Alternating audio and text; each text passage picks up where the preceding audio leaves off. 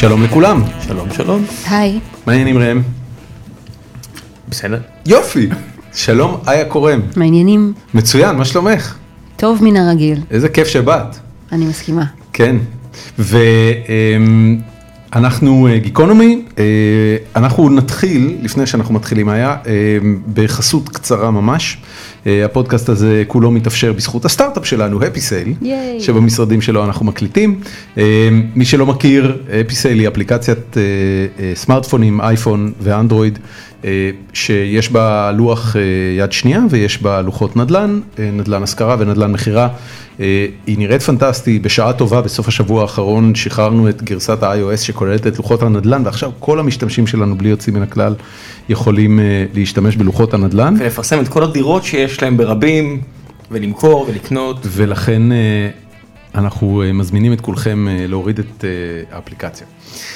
תודה רבה שבאת היה קורא, מה שלומך? טוב, איך הולך הקיקסטארטר?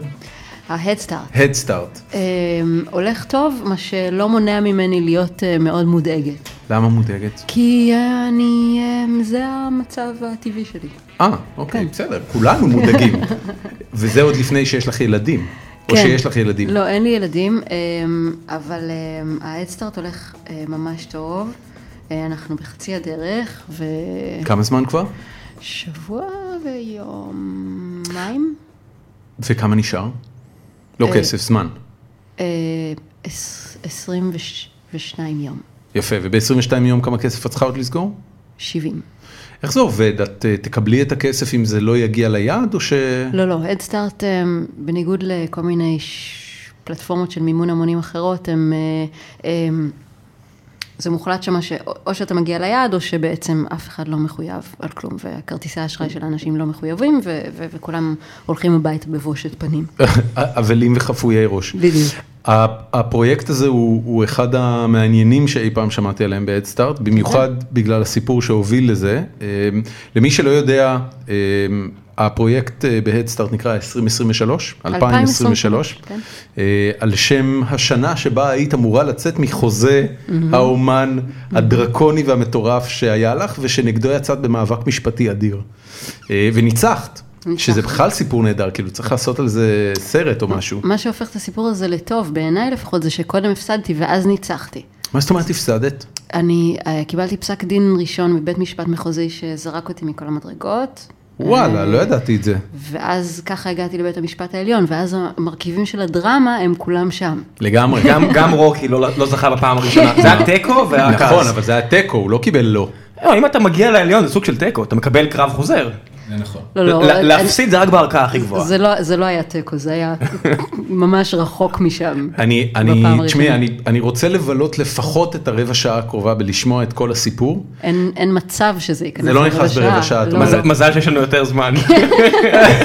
אבל לא, זה, זה באמת סיפור מדהים, וזה סיפור של בן אדם שיצא נגד המערכת המשפטית והחוזית, שכבלה אותו בצורה מאוד רצינית, וניצח, וזה כאילו, זה אמת אומנותית, וזה זה דבר פנטסטי בסך הכל. הבן אדם היחידי שאני מכיר בתעשיית המוזיקה שעשה משהו כזה היה מייקל, אה, ג'ורג' מייקל. לפני הרבה שנים יצא נגד החוזה שהיה לו עם חברת סוני, והצליח להיחלץ ממנו אחרי מאבק, שלדעתי היה אפילו פחות שנים ממך. לא, הוא היה, הוא היה יותר שנים, כי באמת גם הוא הפסיד קודם ואז ניצח. בדיוק ראיתי אה, ביוטיוב אה, אה, רעיון מאוד מאוד מעניין איתו משנת 90 ומשהו, והוא גם מדבר על הדבר הזה שנורא קשה להסביר לאנשים מבחוץ מה הבעיה. כאילו חתמתי על חוזה עם חברת תקליטים, הם הולכים לממן את כל האלבומים שלי, הם גילו אותי, הם השקיעו בי כסף. מה את מתלוננת? מה את רוצה? למי אכפת? כאילו... למי אכפת זה העניין המהותי ביותר. אבל רגע, בואי, אוקיי. בואי, בואי נלך צעד אחורה. בבקשה. אה, כמה שנים אחורה את זמרת גלגלצ סופר מצליחה, את יודעת, השם שלך נאמר בנשימה אחת עם קרן פלס ועם אה, מירי מסיקה, אה, מוציאה שירים, להיטים לרדיו, מקומות גבוהים במצעדי פזמונים, הופעות, הכל סבבי באבי, ופתאום את מה, מחליטה שזה לא טוב לך, שזה... ב-2009, שזה חמש שנים לתוך החוזה שלי, אמ, התחילו לקרות כל מיני דברים. אני גם, כשחתמתי על החוזה הייתי אה, ילדה, ממש. בת כמה אה, היית? 24, 23. אולי גם תסבירי לפני שאת ממשיכה, מה זה אומר בכלל חוזה? כי אנחנו מכירים, מהעולם שלנו חוזים מאוד שונים. חו- חוזה בהייטק, כן. אתה בהתראה של 60 יום יוצא ממנו, חוזה של נדל"ן, אתה יוצא כן. ממנו בהתראה של שנה. אוקיי, אז אה, חוזים בתעשיית המוזיקה, וזה ככה גם בארץ ומקובל גם בעולם, אה, בדרך כלל הם נקראים חוזים, חוזי 360, זה החוזה הכי נפוץ היום בתעשיית המוזיקה, וזה אומר שכל האספקטים של הקריירה שלך, לא רק במוזיקה, אלא גם במשחק, בהנחיה, בדוגמנות, כל דבר שתעשה שקשור לשואו-ביז, בעצם עובר דרך בן אדם אחד שמולו אתה חתום, ואומרים לך, אם אתה רוצה ליהנות מהניסיון שלי ומהכסף שלי ומלהיות אה, חתום אה, בחברה שלי, אז אתה צריך לחתום על שלושה חוזים, חוזה ניהול, שזה בעצם מעין- חוזה סוכן כזה, חוזה הפקת אלבומים, שזה החוזה הקלאסי של חברות תקליטים, וחוזה הוצאה לאור. שזה אומר אה, שבעצם יותר מחצי מכל ההכנסות, אה, לא, אני אגיד את זה אחרת, יותר מחצי מכל הרווחים אה, מגיע לחברת תקליטים בסופו של דבר, והפעם הראשונה שהאמן מתחיל לראות שקל מכל הדברים שהוא עושה, זה רק אחרי שכוסו כל ההוצאות. אה, והדבר הזה קורה... ואת יודעת כמה ההוצאות? אין לי שליטה על זה, ואני יכולה לדעת רק בדיעבד, אני יכולה לבקש לראות אה, דוחות, ויראו לא, לי או לא אם- יראו אם- לי. אם למשל את, את אומרת, בא אלייך הסוכן שלך ואומר, Mm-hmm. תקשיבי, הפקנו לך עכשיו אלבום, האלבום עלה מיליון שקל. יש לך דרך לתקף את זה? יש לך דרך להגיד, תקשיב, זה לא עלה מיליון שקל, אין פה חשבוניות של מיליון שקל. הם, הם לא כאלה טיפשים. זאת אומרת, אה, העניין הוא שיש לך, יש לך מידה מאוד מסוימת של שליטה, אבל חוזית, המילה האחרונה היא של המנהל על כל דבר, גם מבחינה כלכלית, גם מבחינה אומנותית, גם מבחינה עסקית. זאת אומרת שאם הוא חושב שעדיף לקחת אה, מפיק מוזיקלי ב-X כסף, ואני רוצה מפיק מוזיקלי אחר, שעולה יותר או עולה פחות, בסופו של דבר הוא זה שעל פי החוזה, ההחלטה. היא שלו. הוא יכול להביא את אה, אח שלו. תראה, יש אה, סיפורים שאני לא יכולה לחלוק פה, כי הם לא הסיפורים האישיים שלי, אבל של כל מיני אומנים שנכנסים לעסק הזה, מאוד מאוד צעירים, מחתימים אותם על, אה, על חוזה, אנשים שאין להם שום ניסיון בתעשיית המוזיקה, הם לפני זה יכולים להיות ספרים, או כדורגלנים, או כל מיני דברים כאלה. אנשים שיום אחד החליטו, היה נהג מונית 30 שנה, והיום הוא מחליט להיות מנהל אומנים. ויש סיפורים כאלה, והחוזים האלה יכולים להיות גם חוזים ל-35 שנה. כאילו כבר שמעתי כל מיני ב- דברים. באיזה חוזה נקודה? ל-35 שנה זה קצת עבדות, לא? אה.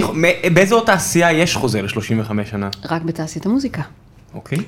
זה חוזים שבהם אה, אה, למעשה אתה, יש לצד השני איזושהי מחויבות כלפייך? לא, לא, לא קונקרטית. זאת אומרת, אה, הצד השני יכול לסיים את החוזה בכל רגע נתון, אה, ולאמן אה, בדרך כלל אין נקודות יציאה.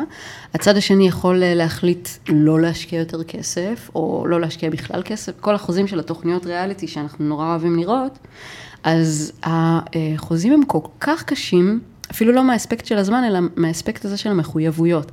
זאת אומרת, כתוב שם בחוזים כל מיני דברים כמו, האמן צריך להתייצב במקום ובזמן שאנחנו נגיד לו בכל, כאילו גם, אני יכולה להגיד לך עכשיו, תבוא קפוץ. היום, כן, עכשיו, זה לבאר שבע, תופיע שם בקניון מול, אה, אה, לא יודעת איפה, וזהו. כן, בלי לציין שמות, יצא לי להיות ליד כזה, וראיתי את זה בלייב. לא מה משנה. ראית בלייב? שמישהו אמרו לו, מישהי שהייתה קרובה אליי, תבוא ל- והיה לה כזה חוזה, וברמה של מרימים לה טלפון, בואי עכשיו, יש השקה של whatever, ואתה מסתכל ואתה אומר, אוקיי, אז אל תלכי, אבל אני חייבת. כן, זה העבודה. זה לא עבודה, באיזה- זה- היא לא מקבלת כסף על זה, עבודה אתה מקבל כסף על זה. בדיוק, זאת לא עבודה, אין שום הבטחת הכנסה. אני יכולה לעבוד שנתיים על אלבום, לכתוב את כל השירים, להקליט, אה, להביא, לעשות חזרות עם הנגנים, אני לא אקבל תשלום עבור העבודה הזאת. אם אני אראה כסף, זה היה רק אם האלבום הצליח וכיסה את כל ההוצאות שלו, ואז אני אראה חצי. וואו. מהרווחים. אז רגע, אז אה, את חתמת על החוזה על זה בגיל 24? את היית אז אה, בוגרת רימון?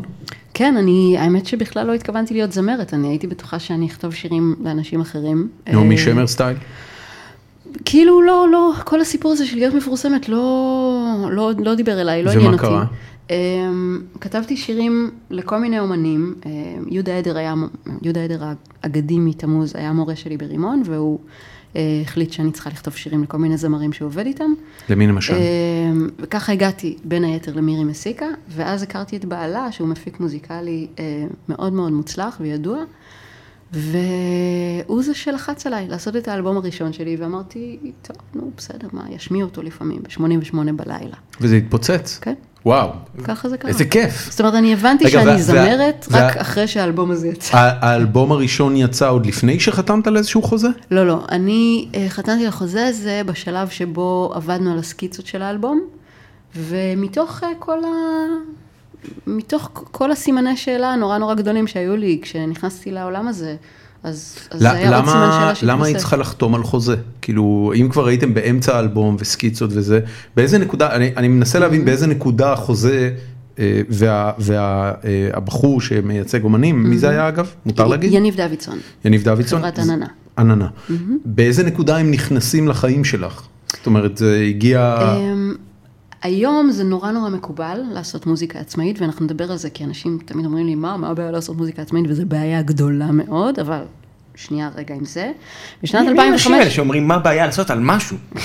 Who are those people? כאילו אחרי שבוע וחצי לתוך ההדסטארט שלי, בא לי להוריד להם סטירה, אבל אה, נעזוב את זה לאחר אוקיי, כך. אמ, אה, בשנת 2005 אף אחד לא עשה מוזיקה עצמאית. אה, כשעבדנו על סקיצות, זה היה ברמה של, הוא, המפיק המוזיקלי שמע שירים שלי, אהב אותם. הקלטנו אותם ככה עם גיטרה ופסנתר אצלו בסטודיו הקטן בבית, ואז כשרוצים לעשות אלבום אז, אז צריך פטרון. ו... אה, הוא- כמה- כמה עולה לעשות אלבום? האלבום הראשון שלי עלה מעט מאוד כסף, אה, השקיעו בו באמת מינימום של המינימום, וזה עלה באזור ה-50 אלף שקל. אה, 50 אלף שקל בעולם של סטארט-אפים זה מה שנקרא Friends and Family, זאת אומרת זה כסף שאתה יכול להביא מהמשפחה. כן, בעולם של מוזיקה זה לא סכום, יש אנשים שמרוויחים את הסכום הזה בשנה. אה, לא, גם- ע- עדיין, כן? גם חשוב להגיד שבעולם של סטארט-אפים אתה מצפה לרווח הזה בחזרה. אתה יודע, גם אתה, יש לך איזשהו חלום שה-50 אלף יהפכו למיליונים. במוזיקה ברור לך שזה לא. יש גם המון שרוצים. זאת אומרת, האחוז ההצלחה של הסטארט-אפים, מישהו אמר לי פעם, אחוז ההצלחה של סטארט-אפים בישראל, אה, אני כבר לא זוכרת מה זה היה, אבל זה היה איזשהו אחוז, אז, אז תחשוב חמישה אחוז אולי. כן, אז תחשוב שבמוזיקה זה כאילו הרבה יותר קטן. הבנתי. הרבה יותר קטן. אוקיי. וכשאתה אה, נקשר לחברת תקליטים, לא, אתה לא עושה את זה רק בשביל הכסף. אני, אם הייתי רוצה כסף, אז הייתי יכולה ללכת לבנק ולקחת הלוואה. נכון. אבל אני nobody. מי אני בכלל? זאת אומרת, רצית גדלתי גב, רצית אני בית. גדלתי בנצרת עילית, כאילו, מי אני, אני לא מכירה אף אחד בביז, כאילו, ובא אליי בן אדם שהחתים אבל כאילו... יהודה עדר מחבר אותך כבר עם עם אומנים, כתבת כבר למילי יהודה עדר מסיקה. גם היה קשור לעד ארצי, זה לא שהוא כאילו היה מה... אתה יודע. כן, הוא- הוא רצה אה, שתחתמי בעד ארצי? לא, לא, אני לא קיבלתי הצעה כזאת, אה, אבל אה, הוא נקי כפיים, אבל מה, ש, אה, מה, ש, מה שמעניין בסיטואציה הזאת זה שאתה אה, בא לבן אדם כי אתה רואה אה, גלריה כל כך מרשימה של אומנים שהוא עובד איתם, והוא... מי נמצא בעננה? בזמנו היו שם המון, הדג נחש, טיפקס, מירי מסיקה, אפרים שמיר, חמי רודנר. והם כולם מבסוטים? לא. הבנתי. אבל אנחנו נפסיק את השיחה הזאת. אוקיי. הם לא פה כדי להגיב. כן, בדיוק. אנחנו. לא נדבר על אנשים. נשאל אותם. כשהם יבואו. No to self. כן. אמ, אבל אה, זה חתיכת עניין, זה גם כאילו חוזר לחברת תקליטים, זה פעם היה הגביע הקדוש. אני כאילו סטודנטית ברימון, שמישהו יציע לי אבל כסף רגע, לעשות לא- על לא- לא למדת באותו מחזור עם, אה, קרן פלס ומירי לא, מסיקה? לא, לא, אני לא הכרתי את המרימון, לא. הבנתי. אוקיי, אמ. אז, אז גיל 24 הציעו לך את החוזה, עברת עליו, נראה שומו שמיים, אבל אמרת מה אני מבינה, חתמת. לא, גם באמת אה, יש, זה עולם מלא, יש, יש אמנים בני 50 שעדיין לא מבינים זכויות יוצרים. יש, יש אה, קולגות שלי שהם נמצאים 20 שנה בביזנס והם עדיין לא מבינים את כל המורכבויות של העסק והתעשייה. זה לק- לקבל חוזה כזה, גם עורך דין שהוא לא מחמשת עורכי הדין שמבינים באמת את תעשיית המוזיקה בישראל, אם הוא לא אחד מהם, אז הוא יגיד, אוקיי, 18 שנה זה נראה לי הרבה, אבל כאילו חוץ מזה, מה הוא יודע? הוא לא יודע כמה כסף מגיע מהמקור הכנסה הזה, הוא לא יודע איך, אה, מה משמעות חלוקת רווחים מסוימת, הוא לא מבין את המשמעות של שליטה אומנותית כן או לא, בידיים של מי, כמה זמן לוקח לכתוב אלבום, מה המשמעות של לשחרר אותו. המון המון פרטים, שלושה חוזים, כל אחד ספר. הבנתי ש-18 שנה זה הרבה, אבל ראיתי בן אדם, הוא הבטיח לי איזו הבטחה, ואמרתי, טוב, מה אני מבינה? אוקיי. אוקיי. וואו, ה- God damn, אני חייב לומר, הרגע הזה של... המשפחה? שלך אה, לא, כאילו מישהו ליווה אותך בתהליך? כן, אבל כאילו, אתם מוכרחים להבין שכאילו כל מי נכנס לתעשיית המוזיקה. זה- מה שהוא עושה. כן, עשה, אני מניח שהסיפור שלך... עדיין, רגע, לא, לא, לא, עדיין, לא, בן הנה, אדם- ממש לא. אני, אנחנו בן אדם, נדבר- שלמה ארצי בטח חתום על דברים כאלה. שלמה, הוא חתם אז? שלמה ארצי היה חתום אז, היום כבר יש לו כוח לשנות מה שהוא רוצה, אני מתארת לעצמי, אבל אה, אני, אה, כשהמיקרופון יהיה מכובה, אני אספר לכם על אמנים מדהימים, שאתם בטוח מכירים, מוקירים ואוהבים, שחתמו על חוזה כזה השנה, שנה שעברה. ברור. חוזים ל-18 שנה. ברור, אתם ברור. כאילו מתייחסים לזה כאל סטארט-אפיסטים, וזה נורא נורא טבעי בתור אנשים שיש להם איזה שליטה בגורל לא, שלהם. לא, אני אני והם- אספר לך שגם אצלנו אחוזים לא תמיד טובים. כן, זה, זה לא, כשלעולם הסטארט-אפים יש את הזוועות שלו. כן, אבל זה לא אומר על הפרויקט הבא שלך, או על הפרויקט. שאחריו, או על הפרויקט שאחריו. נכון, נכון, 18 נכון. שנה. זה ההבדל הגדול. יתרה מזאת, המערכת המשפטית, מרגע שאתה נכנס אליה, כ- כפאונדר של סטארט-אפ, בהנחה שאתה לוקח משרד עורכי דין, לא של ילדים קטנים, אלא אחד, אחד מהמשרדים היותר מבינים, ויש כבר היום גם המון אק- אקספרטיז בארץ, זאת אומרת, צריך לדעת. אה, שהארץ מאוד פרו-פאונדרים והמערכת המשפטית מאוד מעודדת יזמים, כן. אז מראש יודעים להגן עליך בצורה מאוד מאוד רצינית, ואתה מקשיב לעורכי הדין שלך שמגנים עליך, כי להם באמת יש אינטרס, כן. אה, אין להם צד בעניין. אנחנו אפילו ידועים בכל העולם, דיברנו מזמן עם מישהו מאוד בכיר מגרמניה, שאמר שהוא היה מת, כאילו מנכ"ל של אחת החברות הגדולות באירופה, שאמר שזו הבעיה של גרמניה, שלא מגנים על היזמים כמו, כמו בישראל. או נגיד על אמנים מאוד אז הנה, מובילים שם. אז בואו נחזור, אז זהו, אז הנה ההבדל, שאני יודע שבברלין נורא דואגים ל, ליצירה, בכלל, יש, אה, יש, יש איזו מודעות, לצורך העניין, הצעת חוק כזאת שאני עדיין עובדת עליה. עם זה- מירי רגב. תכף נדבר גם על זה. בין, בין היתר, הצעת החוק הזאת שאני עובדת עליה, זה הצעת חוק ש, שאמורה להביא את ישראל למצב לא, שווה לא, לאירופה לא, צריך, ולארצות לא הברית. צריך חוק בעניין הזה, אני חושב, אני חושב שתכף אנחנו נגיע לזה, נדבר עוד, אה, אבל אה, אני, אני חושב שזה פשוט עניין של מודעות. אני אה, לא מסכימה בכלל. באמת? את חושבת שצריך חקיקה? חד משמעית. אני. חושבת שכל עוד אפשר לנצל אנשים, יהיה מי שינצל אותם. כל עוד... אה, אה, זה נשמע לי חוזה לא חוקי. זה, זה בדיוק העניין, בגלל זה אני אומר לך שאני לא בטוח שהדבר הזה צריך להיפתר במערכת המשפטית, אני חושב שהוא פשוט צריך לי- להיפתר, סליחה, לא במערכת החקיקתית, אלא במערכת המשפטית, שנותנת פרשנות לחוזים ובעצם אה, יוצרת נו. את התקדימים. אבל בסדר, אז, אבל אז. אתה מניח שכאילו מוזיקאים ואמנים בכלל, א', יהיה להם כסף ללכת לבתי משפט ועורכי דין. סיפור קשה. מה של ב-90% מהמקרים הוא לא נכון. כן. זאת אומרת, אם לא היה לי כסף בגלל שהקריירה שלי הצליחה בשלב כל כך מוקדם, למי היה כסף ללכת לעורך דין? זה הרי דמיוני לחלוטין. בואי בואי נלך אחורה, מגיע לבית משפט. צללנו נורא עמוק כן. נורא מהר. אוקיי. גיל 24, את, את באמצע ההקלטה של האלבום הראשון שלך, ואת חותמת על החוזה הזה, והאלבום הראשון באמת מאוד הצליח, אה, וזה הוביל מן הסתם להופעות ולהופעות בטלוויזיה, היית כן. יקירת אה, גלגלצ אה, וה, והמיינסטרים הישראלי, אפילו אני חושב שהיה ז'אנר שלם על, על שמך, כל הז'אנר הזה של שירי אה, בחורינות, אה, במידה רבה אה, זכה ל branding שלך. חרך את הרדיו. באמת, אני לא, זה, זה, מעל- אני מקווה שזה לא מעליב אותך שאני אומר את זה, זה דבר טוב. דורון מת. על הדברים האלה, כן? לא, שלא לא, ישתמע, לא, לא, כאילו. אני- אני, אני, טוב, אבל לא, לא ניכנס לזה, אבל דורון שר Frozen בשירותים פה. אני חושבת שתמיד יש, אה, שתמיד יש מרחק, ואני עובדת על אה, לצמצם אותו, בשנים האחרונות במיוחד, בין, אה, בין מי שאתה לבין התפיסה של מי שאתה. אה, וכשאתה אה, אומר כל מיני דברים שיכול להיות שנטמעו בתודעה ציבורית, אז אני יכולה להסתכל על משהו אחד ולהגיד, זה קרוב אליי, זה רחוק ממני, זה קשור אליי, זה לא קשור אליי. אז אני יושבת פה אז, ומהנהנת. אז, אני, אז אני אתן לך טיפ כי- קטן, אוקיי. כל זמן שהמשהו הזה גורם לך לעשות יותר כסף, תזרמי איתו. אז זהו, שאני לא מסכימה. תכף, נדבר בדיוק על זה. אוקיי. אז באיזה נקודה קלטת שמה שקורה אה, מפסיק להיות נחמד לך? אחרי האלבום השני שלי, אה, כבר הייתי יותר מנוסה. היו לי כבר קולגות מעולם המוזיקה, ראיתי איך אנשים אחרים מתנהלים, ראיתי איך המנהלים שלהם עובדים איתם. מי למשל? אה, באמת, כל אחד, כי כשאתה אמן עובד, אז אתה פוגש אה, בכל הופעה במאחורי קלעים ומדברים, ואתה רואה מערכות יחסים בין מנהלים למנוהלים, ואתה שומע, זה, זה כאילו נורא נורא טריוויאלי, זה אפילו לא בן אדם מסוים שאמר לי ככה וככה.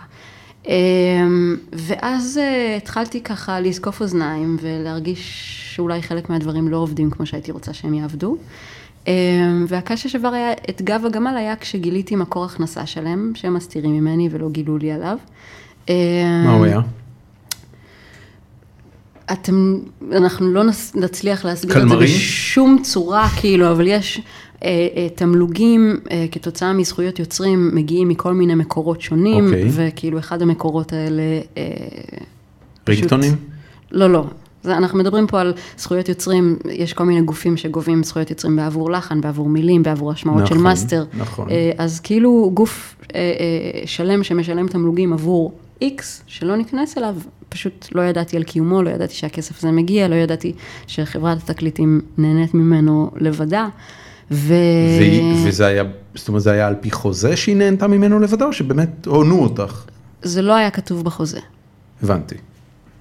הבנתי. זאת אומרת, אז- החוזה לא כיסה את בדיוק. התזרים מזומנים הזה, בדיוק. ולכן הם הרגישו שהם יכולים לקחת אותו לכיסם. אמ, זה היה, כאילו לקרוא לזה הונאה זה הסתכלות מסוימת על הדבר הזה, אנשים אחרים יגידו שזה, אתה יודע, בסדר להתייחס ככה לאנשים ולא מי? להגיד להם. מי האנשים שיגידו לא שזה משנה, בסדר? לא משנה, לא אוקיי. משנה. יש כל מיני, אבל זה, זה הסיטואציה. אוקיי, כאילו, ואז את- את מגלה את זה ואת באה אני מגלה את זה ומתעמתת ואני, איתם? ואני אני מאוכזבת ופגועה, אבל אני עדיין הילדה הזאת שבטוחה ש, שמי שהחתים אותה אוהב אותה, ורוצה בטובתה, ורוצה שהיא תהיה מאושרת, כי זה מה שמכרו לי. ואני מתעמתת, ואני אומרת, ואני זה, ואני מדברת, ובסופו של דבר זה מגיע לשלב שבו אני אומרת, טוב, תודה ענקית על כל מה שעשיתם בשבילי, אני לא מערערת על שקל שקיבלתם עד היום, אני לא רוצה שום דבר בחזרה, אני אצא מהבניין הזה כשלגופי רק הבגדים שעליי, בואו ניפרד כידידים, כי המערכת יחסים הזאת היא כבר לא עובדת בשבילי. ואני הייתי בטוחה שאני אקבל חיבוק נשיקה ו- ודרך צלחה, כי חוזים אמורים להיות במגירה, ומערכת יחסים זה בין אנשים. כן. אמ, אבל זה לא מה שקרה, וזו הייתה תגלית מאוד מפתיעה מבחינתי, אה, להבין ש... ש... מה ש- אמרו לך? שיש אנשים שמסתכלים עליי ורואים, אתה יודע, כמו בסרטים המצוירים, דולרים. דולר ביל כזה. דולרים ולא, ולא בני אדם. אני חשבתי על הסצנה בלהקה שהוא אומר לה, תעלי על הבמה, אה, אם אני אגיד לך, תקפצי אם אני אגיד לך, כזה.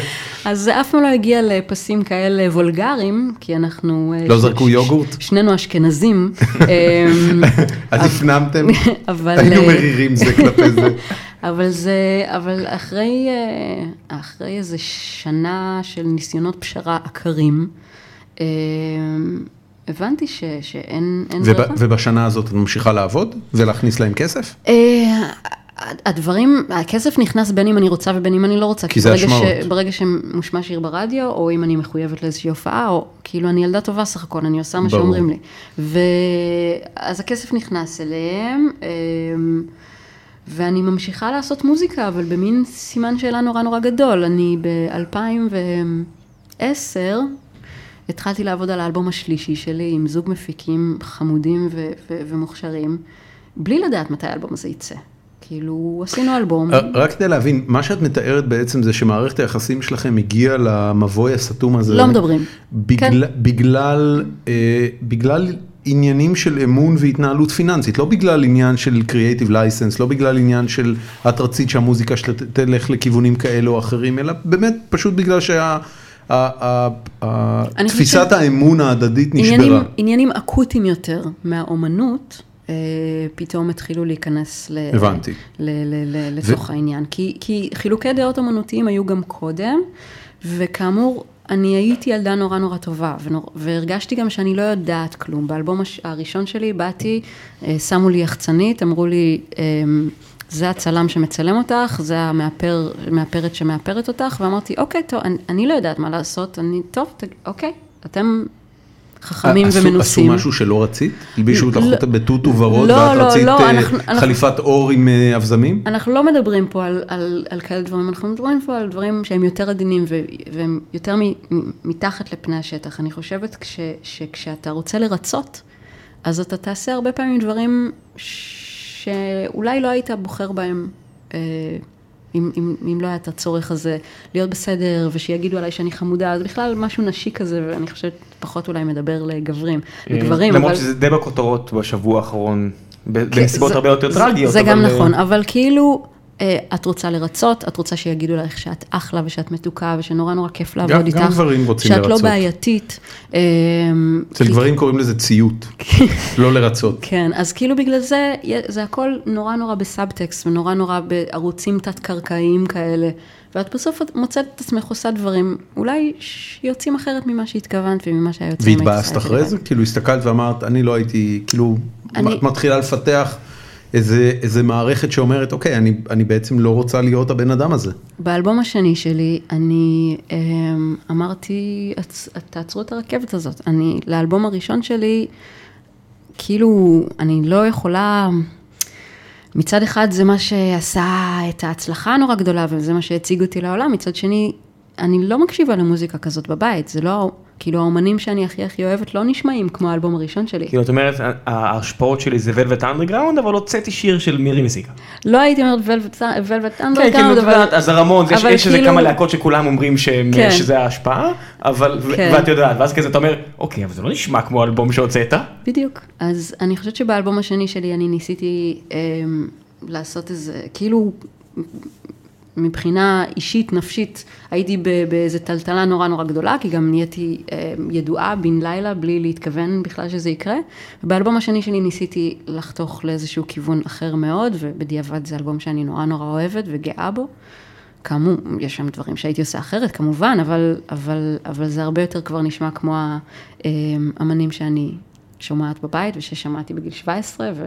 המוזיקה וכולי. שיותר רצית לעשות. בדיוק. מ- מי הם אגב? סתם כאילו ברשימה קצרה? אמ, בעיקר Top singer, בעיקר singer songwriters, ה singer songwriters הגדולים, כאילו אה, לאונרד כהן וטום וייטס וג'וני מיטשל וקרול. קינג, וכאילו, אמ, אני חושבת שהעמידה הראשונה על דעתי, שאני כאילו איה אומרת, רגע, רגע, אני רוצה לעשות שנייה את הדברים בדרך שלי, חייב- קורית אז. אני חייב רגע לשאול, את, את חושבת שמתחילת הדרך לא נתפסת כ singer songwriter? זאת אומרת, עצם העובדה שאנחנו מדברים עלייך בתור בוגרת רימון ובתור מישהי שמ- ש, שאומרים אותה בנשימה אחת עם מירי מסיקה ועם קרן פלס, זה, את חושבת שזה לא הז'אנר של, אה, של singer songwriters כאלה? אתה, אתה, אנחנו, נראה לי שאנחנו מדברים על דברים טיפה טיפה שונים, כי אתה מדבר על תפיסה ציבורית, ואני מדברת על התחושה הפנימית שלי כלפי המוזיקה שאני מייצרת. אוקיי, ואיפה כאילו- איפה זה לא קורה? אה, אני יכולה לספר לך שבפעם הראשונה ששמעתי את שיר אהבה פשוט, כתבתי כשיר, כשיר געגועים נוגה על הפסנתר. הוא היה בלדה אה, עצובה שכתבתי לבחור שהייתי איתו אז והיה רחוק אה, בחו"ל, בעבודה. אוקיי. וכששמעתי בפעם הראשונה את העיבוד הדנסי שהוא קיבל, הייתי בשוק טוטאלי, והייתי כזה, וואו. אה, זה לא מגניב אותך? את לא כאילו, את יודעת, אה, אה, אהוד מנור אמר שמרגע שהוא משחרר שיר, הוא אמר את זה כשדיברו איתו באופן ספציפי על אין לי ארץ אחרת. אין לי ארץ אחרת, יצא, הוא במקור כתב אותו וביצע אותו בפעם הראשונה גלי עטרי, ואחרי זה הפך להמנון הימין בארץ. כן. במיוחד סביב אה, הסכמי. אוסלו. כן. לא, לא, הסכמי אוסלו, זה זה שם הלאה. ושאלו אותו לגבי זה, כי הוא מעולם לא היה מזוהה עם הימין. אה, בארץ, שאלו אותו מה דעתו, הוא אמר, תשמעו, מהרגע שאני כותב שיר, הוא יוצא לעולם ויש לו חיים משלו, אני מספיק בוגר כן, כדי זה להבין זה שזה יכול ללכת לכל מיני ביאליק, מקומות. שמרגע שהאבן ניתצת, כן. י- יצא מ... איך זה- איך זה הולך השורה? אבל אני, זה- אני לא אני- גם אני- ביאליק וגם אהוד מנור הם יוצרים והם לא מבצעים. וכשאני עומדת על במה זה אני שם, ואני צריכה זה הגרסה להיות- שכן, היא צריכה לשיר גרסה שהיא לא אני- מתאימה לה. אני צריכה להיות אמיתית, אני צריכה להיות מי שאני, בשביל להיות טובה, לא רק בשביל להצליח. ואת לא יכולה שהגרסה בהופעה תהיה מה שאת רוצה ו- וגרסת הדנס תנוגן בחתונות? אני יכולה הכל, אבל ברגע שהמוזיקה קהל יוצאת, מצפה למשהו. יוצאת לאוויר העולם, אז נוצרת איזושהי מערכת של ציפיות. ואז כבר אנחנו מגיעים לדבר הזה שאתה מדבר עליו, של תודעה ציבורית, ומה מצפים ממני, ומה רוצים ממני, ומה לא רוצים ממני, ואל מי אני מדברת. האם אני מדברת לעצ... לעצמי, האם אני מדברת, מנסה לדבר לאנשים מסוימים, לכולם, מה אני רוצה. כן. אמ, ואני חושבת שהאלבום השני שלי, במובן הזה, הייתה הפעם הראשונה שאני אומרת, רגע, שנייה, אני, אני רוצה לעשות את הדברים בדרך שלי, ואני מנסה לעשות אותם בפעם הראשונה בדרך שלי, ואפשר לראות את הקו הזה כחוט השני מגיע למקום שבו אני אומרת, שנייה רגע, אני לא מרוצה ממערכת היחסים הזאת, משהו פה לא עובד בשבילי, אני לא... אני לא, אני, לא, אני לא מרגישה שהבן אדם שהכי חשוב והכי קריטי להצלחה של הקריירה שלי, באופן ישיר גם לאושר שלי, כי הקריירה שלי והאושר שלי הולכים ביחד, אה, יכול להיות בן אדם שאני לא מאמינה לו, או שאני לא בוטחת בו, שאני לא מסכימה איתו בצורה אינהרנטית. אה, כך הגענו לשם. הבנתי. ו- ואז את, מה הצעד המשפטי הראשון בעצם? את פונה לעורך דין? הלכתי לעורך דין שהיה נחשב כזה להוא-הא וייצג מלא אומנים נורא נורא גדולים, בדיעבד הוא לא היה כזה איי איי איי. אמ, וכן, ואז עושים כל מיני צעדים משפטיים. מה, אה, מה אה, אומר לך עורך דין? אומר לך, תשמעי, אה. אין מצב שתצאי מזה? לא, לא, העורך דין הספציפי הזה אה, אמר לי אה, בדיוק אה, מה שאתם אמרתם, שהחוזה הזה הוא לא חוקי, ושצריך, אה, ושצריך להג... אבל, אבל אם הוא הכיר אומנים, זה לא החוזה הסטנדרטי שכולם חתומים עליו כבר עשרות אולי שנים? אף אחד לא ערער, אתה יודע, יש- זה כמו סעיפים שאני ואתה מכירים, שאנחנו יודעים שהם לא חוקיים ועדיין נרשמים בכל מיני חוזים. יש כל מיני סוגים של חוזים, כל אחד גרוע במובנים המיוחדים שלו. אה, ואני חושבת שעד שלא מגיע האמן שאומר, כן, אני מוכן ללכת עד הסוף, אז מה זה משנה? כן, זה לא אה, נבחן. כן. וכשהעורך דין הזה הבין שאי אפשר, אה, אפשר באמת להתפשר עם חברת התקליטים, כי הם מאוד מאוד, יכול מאוד להיות שחברות תקליטים אחרות ואנשים אחרים היו משחררים אותי מזמן, כי אני פשוט מציקה. היו אומרים לי, תשלמי מלא כסף, או תעשי לנו עוד שני אלבומים, ותעופי לנו מהעיניים. אבל הבן אדם הזה רצה לעשות ממני דוגמה לכל שאר האומנים, והוא רצה להוכיח שלא כדאי, להסת... לא, לא כדאי להסת... להתעסק איתו ולא כדאי להסתבך איתו. וככה הגענו למצב שאנחנו fucking מגיעים לבית משפט. אף אמן בתעשיית המוזיקה, כמעט, מקרים מאוד מאוד בודדים, אני חושב שהליקון היה משהו, משפט. לא? ריטה ורמי הגיעו היה- עם הליקון. נכון, היה ריטה ורמי בהליקון. אבל בסוף- זה, זה הייתה פשרה, אם אני לא בסוף טועה. זה נגמר אתה גם מדבר בפשרה. לפני 15-20 שנה. לא, לא, ריטה, ד- דווקא- רמי זה היה לאחרונה, היה זה היה לפני- עשר שנים. אפילו פחות. רוני, אה, רוני, רוני בראון. רוני בראון. נכון. אה, ריטה ורמי עשו את אה, הליקון, צריך לומר, הם היו לגמרי. מהאומנים הראשונים, וזה לגמרי. באמת אה, הביא מש- אותם לרמה אחרת לגמרי. משבר אמון אה, שאני לא חושבת הם שהיה גם גילו כדוגמתו. אה, תזרימי מזומנים חדשים? וואו, ואנחנו לא נדבר על זה כשהמיקרופון באמת? פתוח. למה? זה פסיקה, זה הכל בחוץ, לא לא צריך... לא, אה, זה- זה נסגר בהסכם פשרה, אז... אה, אז- אוקיי, אז לא בכלל אסור לדבר על זה. אסור לדבר על רגע. אני חייב לשאול שאלה. כן. בשלב הזה שאת מגלה שבארץ את כבולה אליהם ו... גם את- בעולם. אוקיי, אז הנה. השאלה הבאה שלי. כמה- כמה מפתה זה לעבור לברלין ולעשות מוזיקה, אבל אני מניח שזה לא התשובה. כי- לא, כל דבר שאני, כל אבל- מוזיקה שאני עושה היא שייכת. להם. אבל נניח והם באים עכשיו לבית משפט ברלינאי, או whatever בכל עיר אחרת בעולם, ואומרים, גברת קורם, המוזיקה הזאת שלנו, תביאי לנו. מה, מה... א', למה לא? לכל חברת תקליטים יש מחלקה משפטית, יש להם עורכי דין בריטיינר, מה אכפת להם לעשות את זה זה? יעמוד בפני, אני אומר, לא היה- לא היה אפשרות לעשות את אתה המשפט הזה במקום אתה אחר. שולח אותי לברלין לעשות לא שם מוזיקה בשביל יודע, לבדוק אם לא, זה כי אני- יעמוד ב... אני יודע מה קרה החוזה- החוזה- בדיעבד, החוזה רטרואקטיבית. מגדיר את ה- את אה, בית המשפט, כל חוזה מגדיר את בית המשפט שיפסוק בעניינים, וגם אם היא הייתה עוברת לברלין או לאיים המלדיביים או לטימבוקטו ומקליטה שמה, הם היו יכולים אה, לתבוע אותה בארץ ולזכות בארץ. כי זה לא משנה איפה נעשה את הפעילות, אתה רק צריך להביא את זה לבית משפט, אתה תראה על כל חוזה, גם חוזה תעסוקה וגם חוזה משקיעים, כל דבר שאתה חתום עליו, רשום מהי הסמכות המשפטית כן, שבה מכיר. תטופל. זהו, בזה זה היה נסגר, זה לא משנה אם זה בברלין, פשוט היו אז- תובעים אותה בארץ. אז חזרנו לבית המשפט המחוזי. אה, כן, ככה הגעתי לשם. ובית המשפט, כמה זמן היה הסיבוב הראשון? אה, אני הגעתי לבית המשפט המחוזי לדיון הראשון איפשהו ב-2011, אוקיי. או סוף 2010. שזה, שזה ש- שש שנים כבר אחרי שהתחלת. אה, איתם. נכון. זאת אומרת, ב-2000 שש שנים לתוך ההתקשרות, כמעט שליש מה, מהזמן המשותף שהייתם אמורים לעבוד ביחד, פעם ראשונה שזה מגיע לבית משפט. כן, ב-2009 באתי ואמרתי שאני רוצה ללכת, ואז אה, שנתיים אחר כך אה, הגענו בפעם הראשונה לבתי משפט. גם צריך להסביר למי שלא מבין שבתי משפט זה, אתה מבקש תאריך היום ומקבל תאריך לעוד שנתיים, ככה זה עובד. אה, באמת שנתיים הדיון? אה, או אולי הגזמתי כאן, אבל כאילו אם היום אני אלך לבית משפט ואני אגיד, אני רוצה לתבוע מישהו, תנו לי תאריך לדיון, אז ייתנו לי תאריך למתישהו ב-2016. מדהים. יש אה, עומס מאוד מאוד גדול, וזה ייקח המון זה, זמן. זה בית משפט השלום? ש... בית משפט המחוזי. המחוזי? כן. אוקיי. למה? למה אה, המחוזי, כאילו למה זה לא מתחיל בשלום? כי בר- ההיקף העסקי מעל בדיוק. סכום מסוים. הבנתי, אוקיי. אמ, ואז אני מגיעה לבית המשפט המחוזי, ושם זה קטסטרופה. גם, אמ, אני טענתי הרבה מאוד טענות אה, שהיו לי. מצידי שהיו לא בסדר, ו- ו- וכל מיני סיבות שבגללן אני רוצה להשתחרר מהחוזה הזה.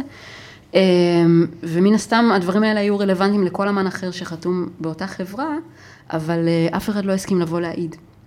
כי כולם נורא נורא פחדו. וואו. שאנן סטריט, אני אני מופתע.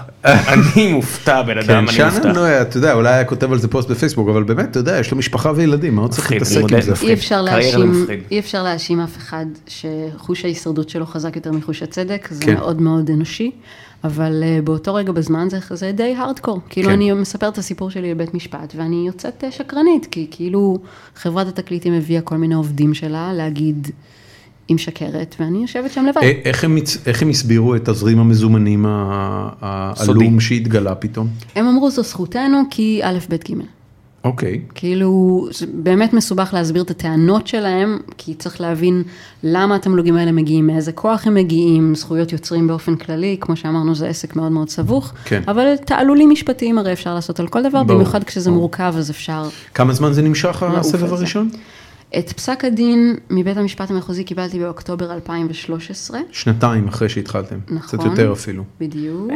זה שנתיים שמה, שבהן את כל יום מגיעה הביתה ואומרת, למה אני צריכה את זה? זה שנתיים שבהם אני חושבת שעדיין הייתי קצת בתוך הביצה, כי, כי בתוך הבועה הזאת שעשיתי לי, כי כאמור ב-2011 עוד שחררתי את האלבום השלישי שלי והוא היה תחת צו מניעה, אז כאילו אף אחד לא יכול היה להשמיע אותו, אבל כן הרגשתי שאני יכולה לעשות מוזיקה ו, ומשהו כאילו יוצא יכולת להופיע? לאוויר העולם.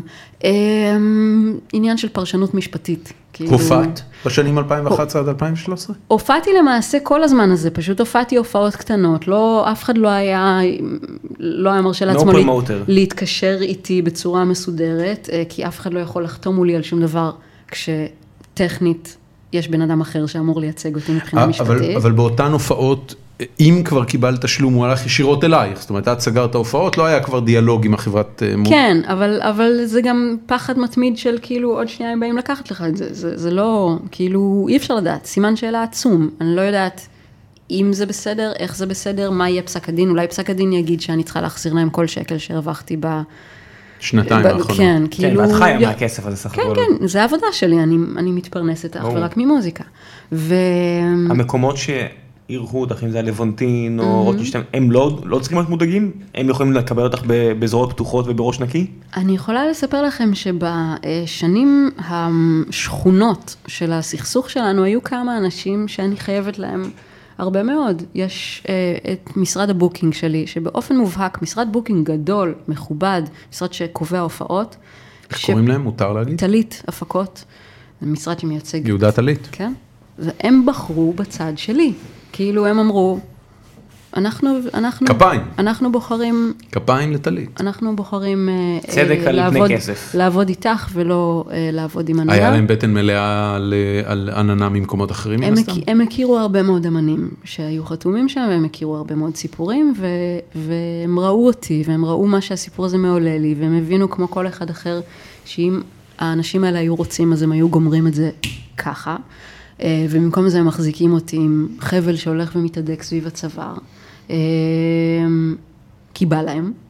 והם בחרו בצד שלי, והיו, והיו כמה וכמה אנשים כאלה. הייתה חברת אה, אה, לייבל קטן ומדהים, שהיום כבר לצערי לא קיים, שנקרא היי פידליטי. אנשים עם לב עצום, שאמרו, טוב, fuck it, אוקיי, אם כמו אנחנו... הסרט. הספר. נכון. אתה יודע, חמישה דברים בוא ש... נתחיל כן, מהספר. כן, אתה יודע. כאילו שאמרו, בדרך כלל אנחנו הפוכים, אה, אבל בסדר. אם אנחנו, אם אנחנו ננסה לכסות את עצמנו כמה שיותר כדי שלא נהיה חשופים לתביעה, אז יאללה, בוא נעשה את זה. גדול. אמ, אוקיי, אז הגיעה הפסיקה בבית המשפט המחוזי, אמרו שהעננה צודקים בהכל, לכי קיבינימט, את והחוזה שלך. כאילו כולם אמרו כל הזמן שהדבר הכי גרוע שיכול לקרות בבית משפט זה שיפסקו עליי קנס מאוד מאוד גדול. או... כדי לצאת, קנס כן, יציאה. או שיכריחו אותי להמשיך לעשות איתם עוד איזה כמה, כאילו שיהיה איזשהו מחיר משהו. לחופש שלי, אבל שאני אוכל לקבל אותו בחזרה. וההפתעה הגדולה הייתה שבית המשפט החליט שהחוזה הזה פשוט בתוקף. ושאם אני רוצה להמשיך לעשות מוזיקה, אז, אז זה רק יהיה עם עננה. מי היה השופט או שופטת? שופטים, זה שלושה שופטים. לא, ו- לא, בבית משפט המחוזי זה שופט אחד, אה, קראו לו, אה, רגע, אני צריכה להיזכר, שם שניסיתי לשכוח.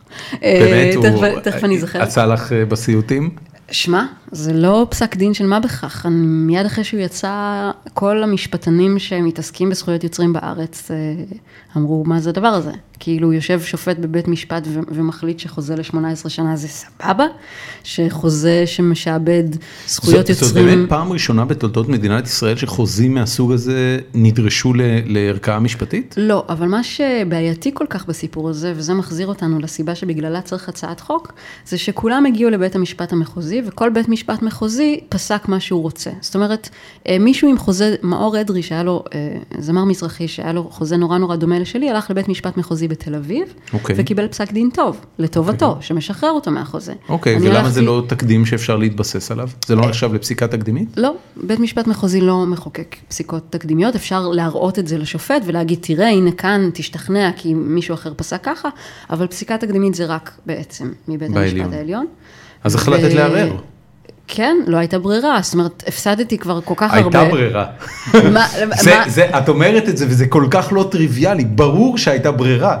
אני בנקודה הזאת בזמן לא מסוגלת להסתכל לבן אדם הזה בעיניים, ומצד שני אני לא הולכת לוותר על, ה... על המוזיקה שלי, זה כאילו מה שמגדיר אותי בעולם הזה. כן. אז נפלא. אז, אז את ביחד עם עורך הדין שלך וכל הכסף שהרווחת עד אותו רגע, כן, מחליטים גם- ללכת לערער לעליון. גם חשוב להסביר ש... עדי ש- זרקנין? זרנקין. זרנקין, מצטער עדי. כן. אה, דוש. אחי, שופט, תן כבוד.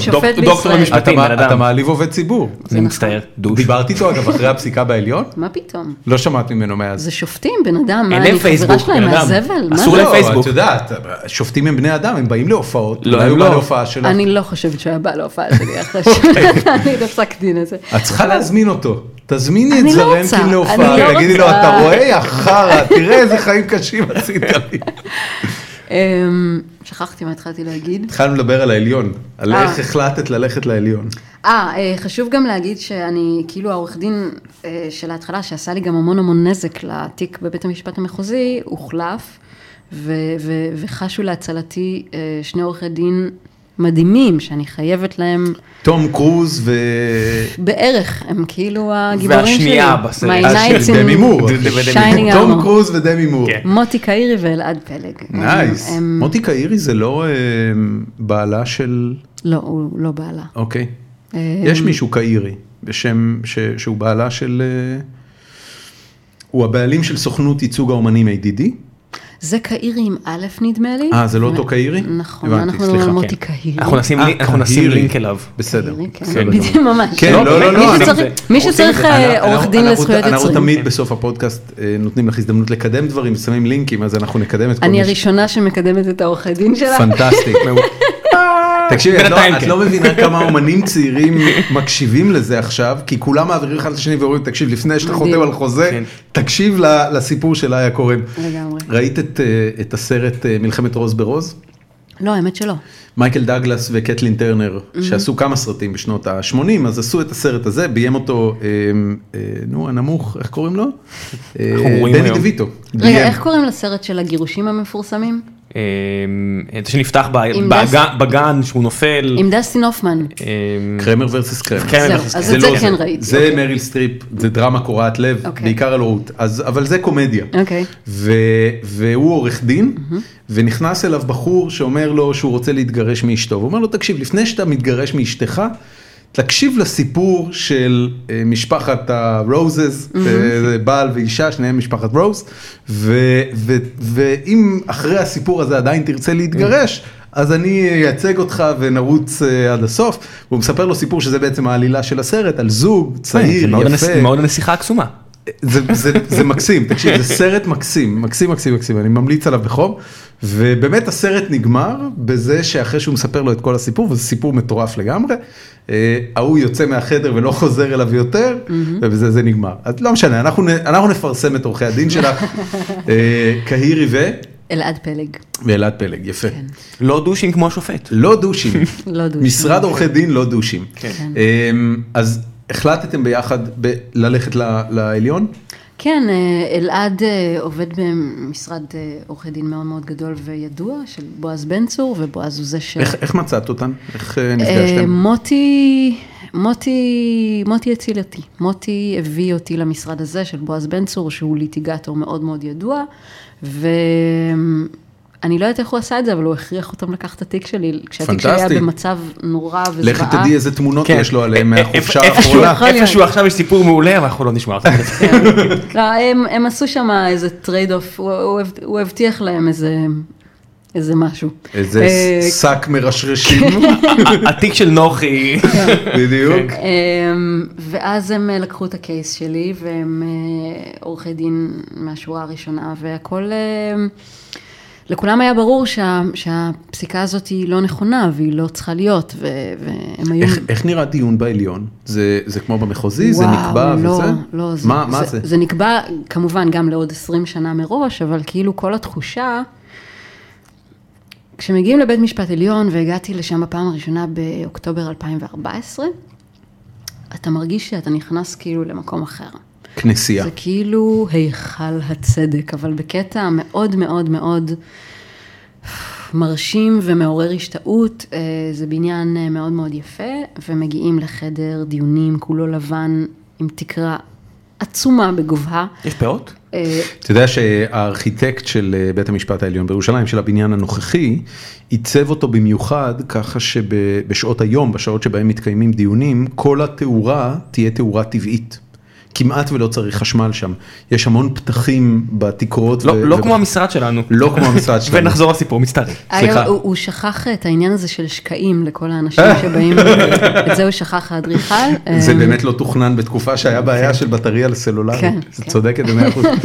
אז הגעתם לדיון הראשון, אה, כמה זמן אחרי הפסיקה במחוזי? אה, שנה אחר כך. וואו, שנה. כן.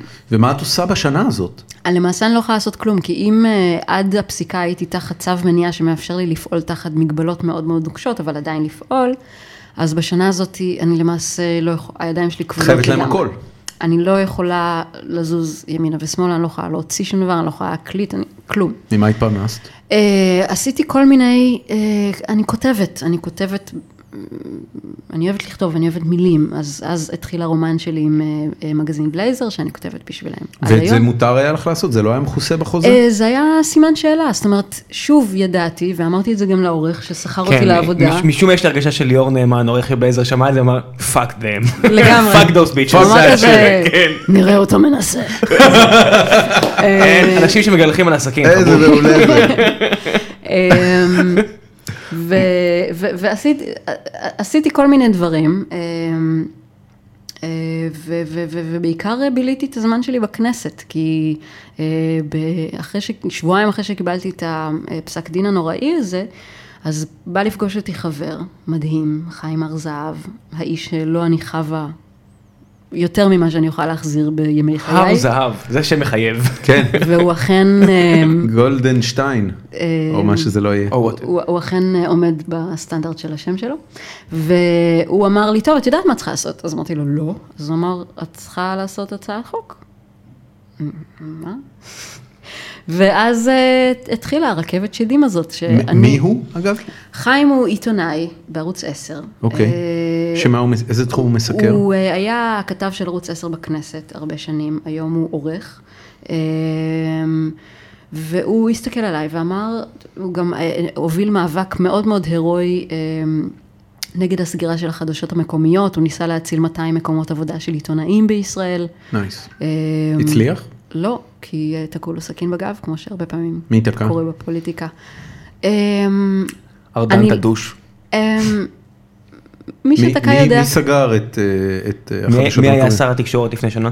לא, לא, זה, זה כאילו, הדברים האלה נופלים על? הרבה פחות משר באמת, זה התקשורת. זה, זה, זה לא, שר זה התקשורת לא זה היה... מנכ"ל המשרד או משהו כזה? לא, לא, מה שיפה בכנסת ובפוליטיקה הישראלית, וזה כאילו תגלית נורא נורא מרעננת ומדאיגה בו זמנית, זה שכאילו... הפקידות עושה הכל. יש פקידות, יש החלטות, יש לוביסטים, מי שבכיס שלהם ועומד באיזושהי צומת שבה אתה צריך אותו, יכול להפיל את הכל, גם אם לכאורה זה נראה שאין לו הרבה כוח. כן. אמ, זה מחול שדים. וכאילו חיים היה זה שהחזיק לי את היד ועדיין מחזיק לי את היד אה, בתוך כל הדבר הזה, ומהון להון, כאילו... מי, הוא עזר לך לנסח את הצעת החוק?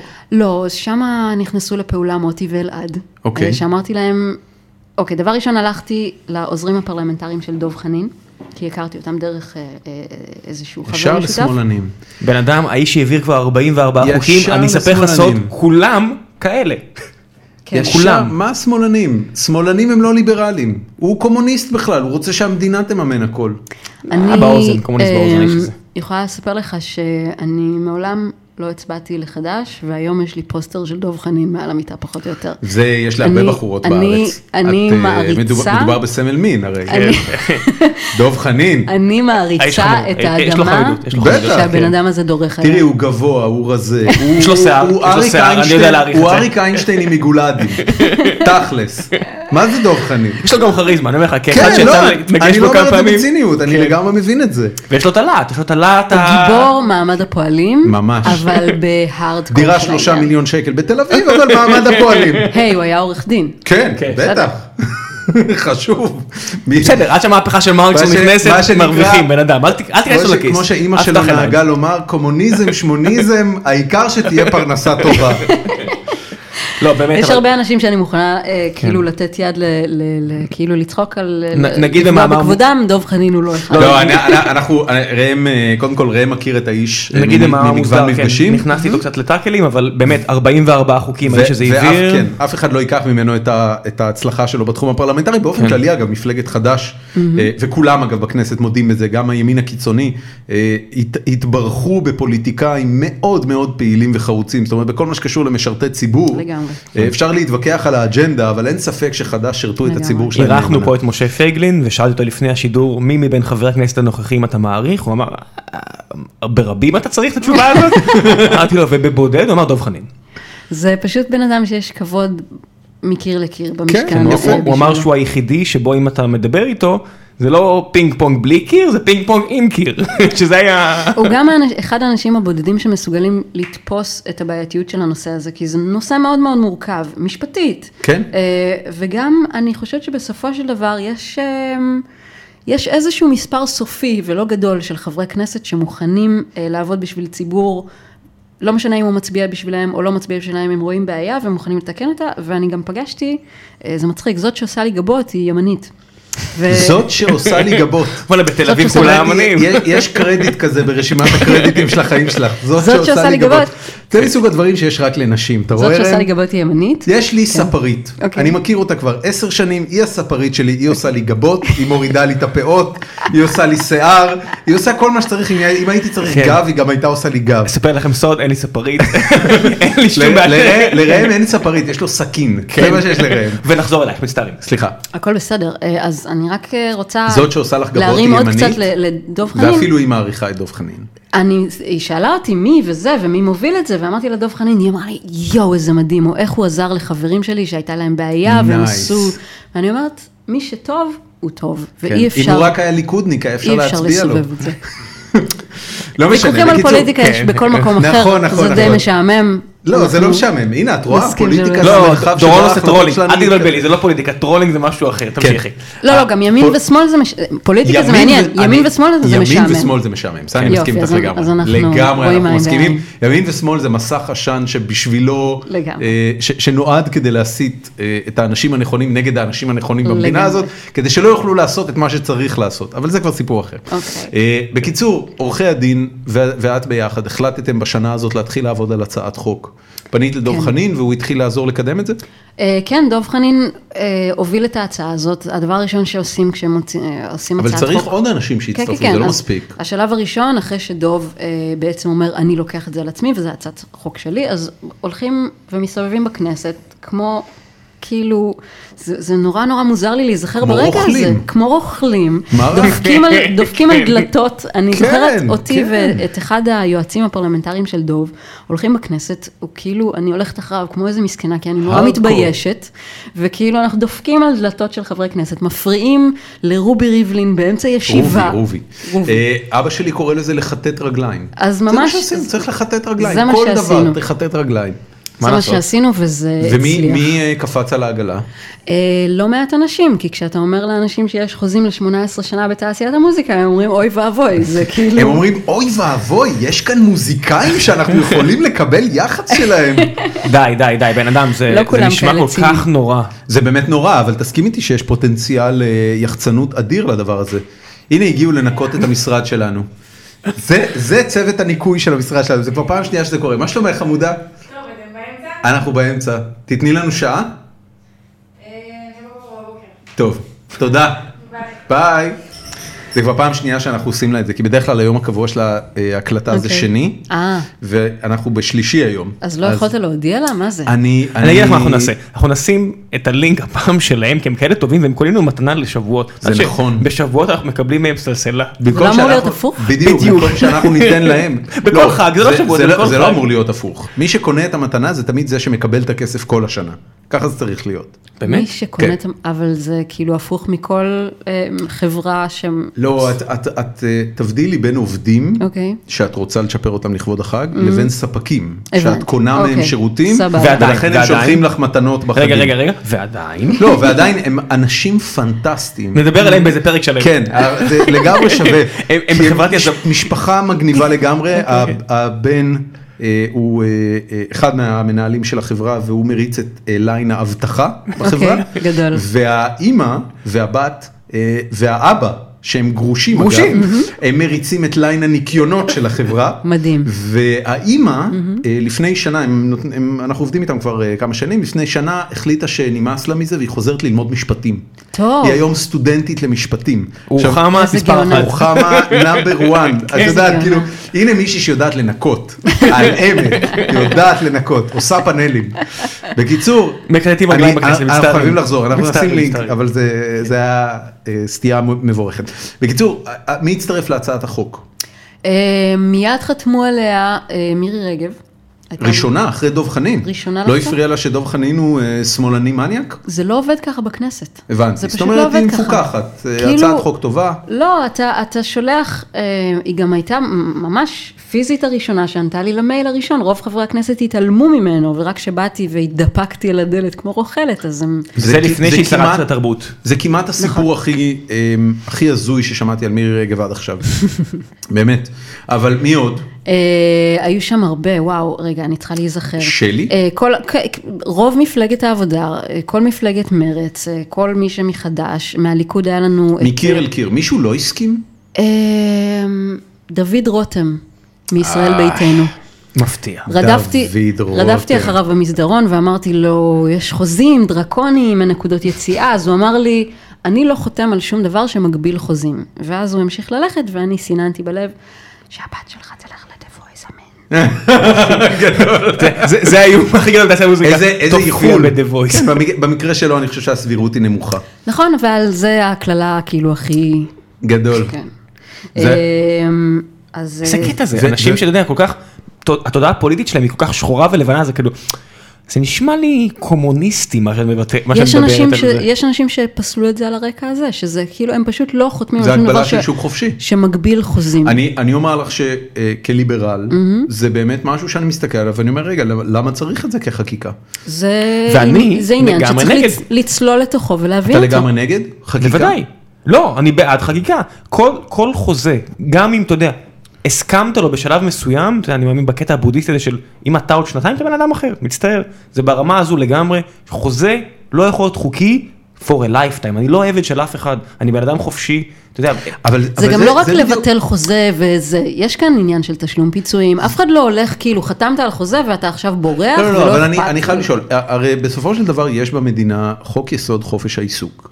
ויש במדינה גם אה, כבוד האדם, נכון, וחופש נכון. העיסוק, ו... א- איך אה, בית המשפט המחוזי בפסיקה שלו הצליח להצדיק את הפגיעה הכל כך הוא חמורה? לא הצדיק. הוא אז לא מה הוא. עשה? הוא לא כתב על זה כלום.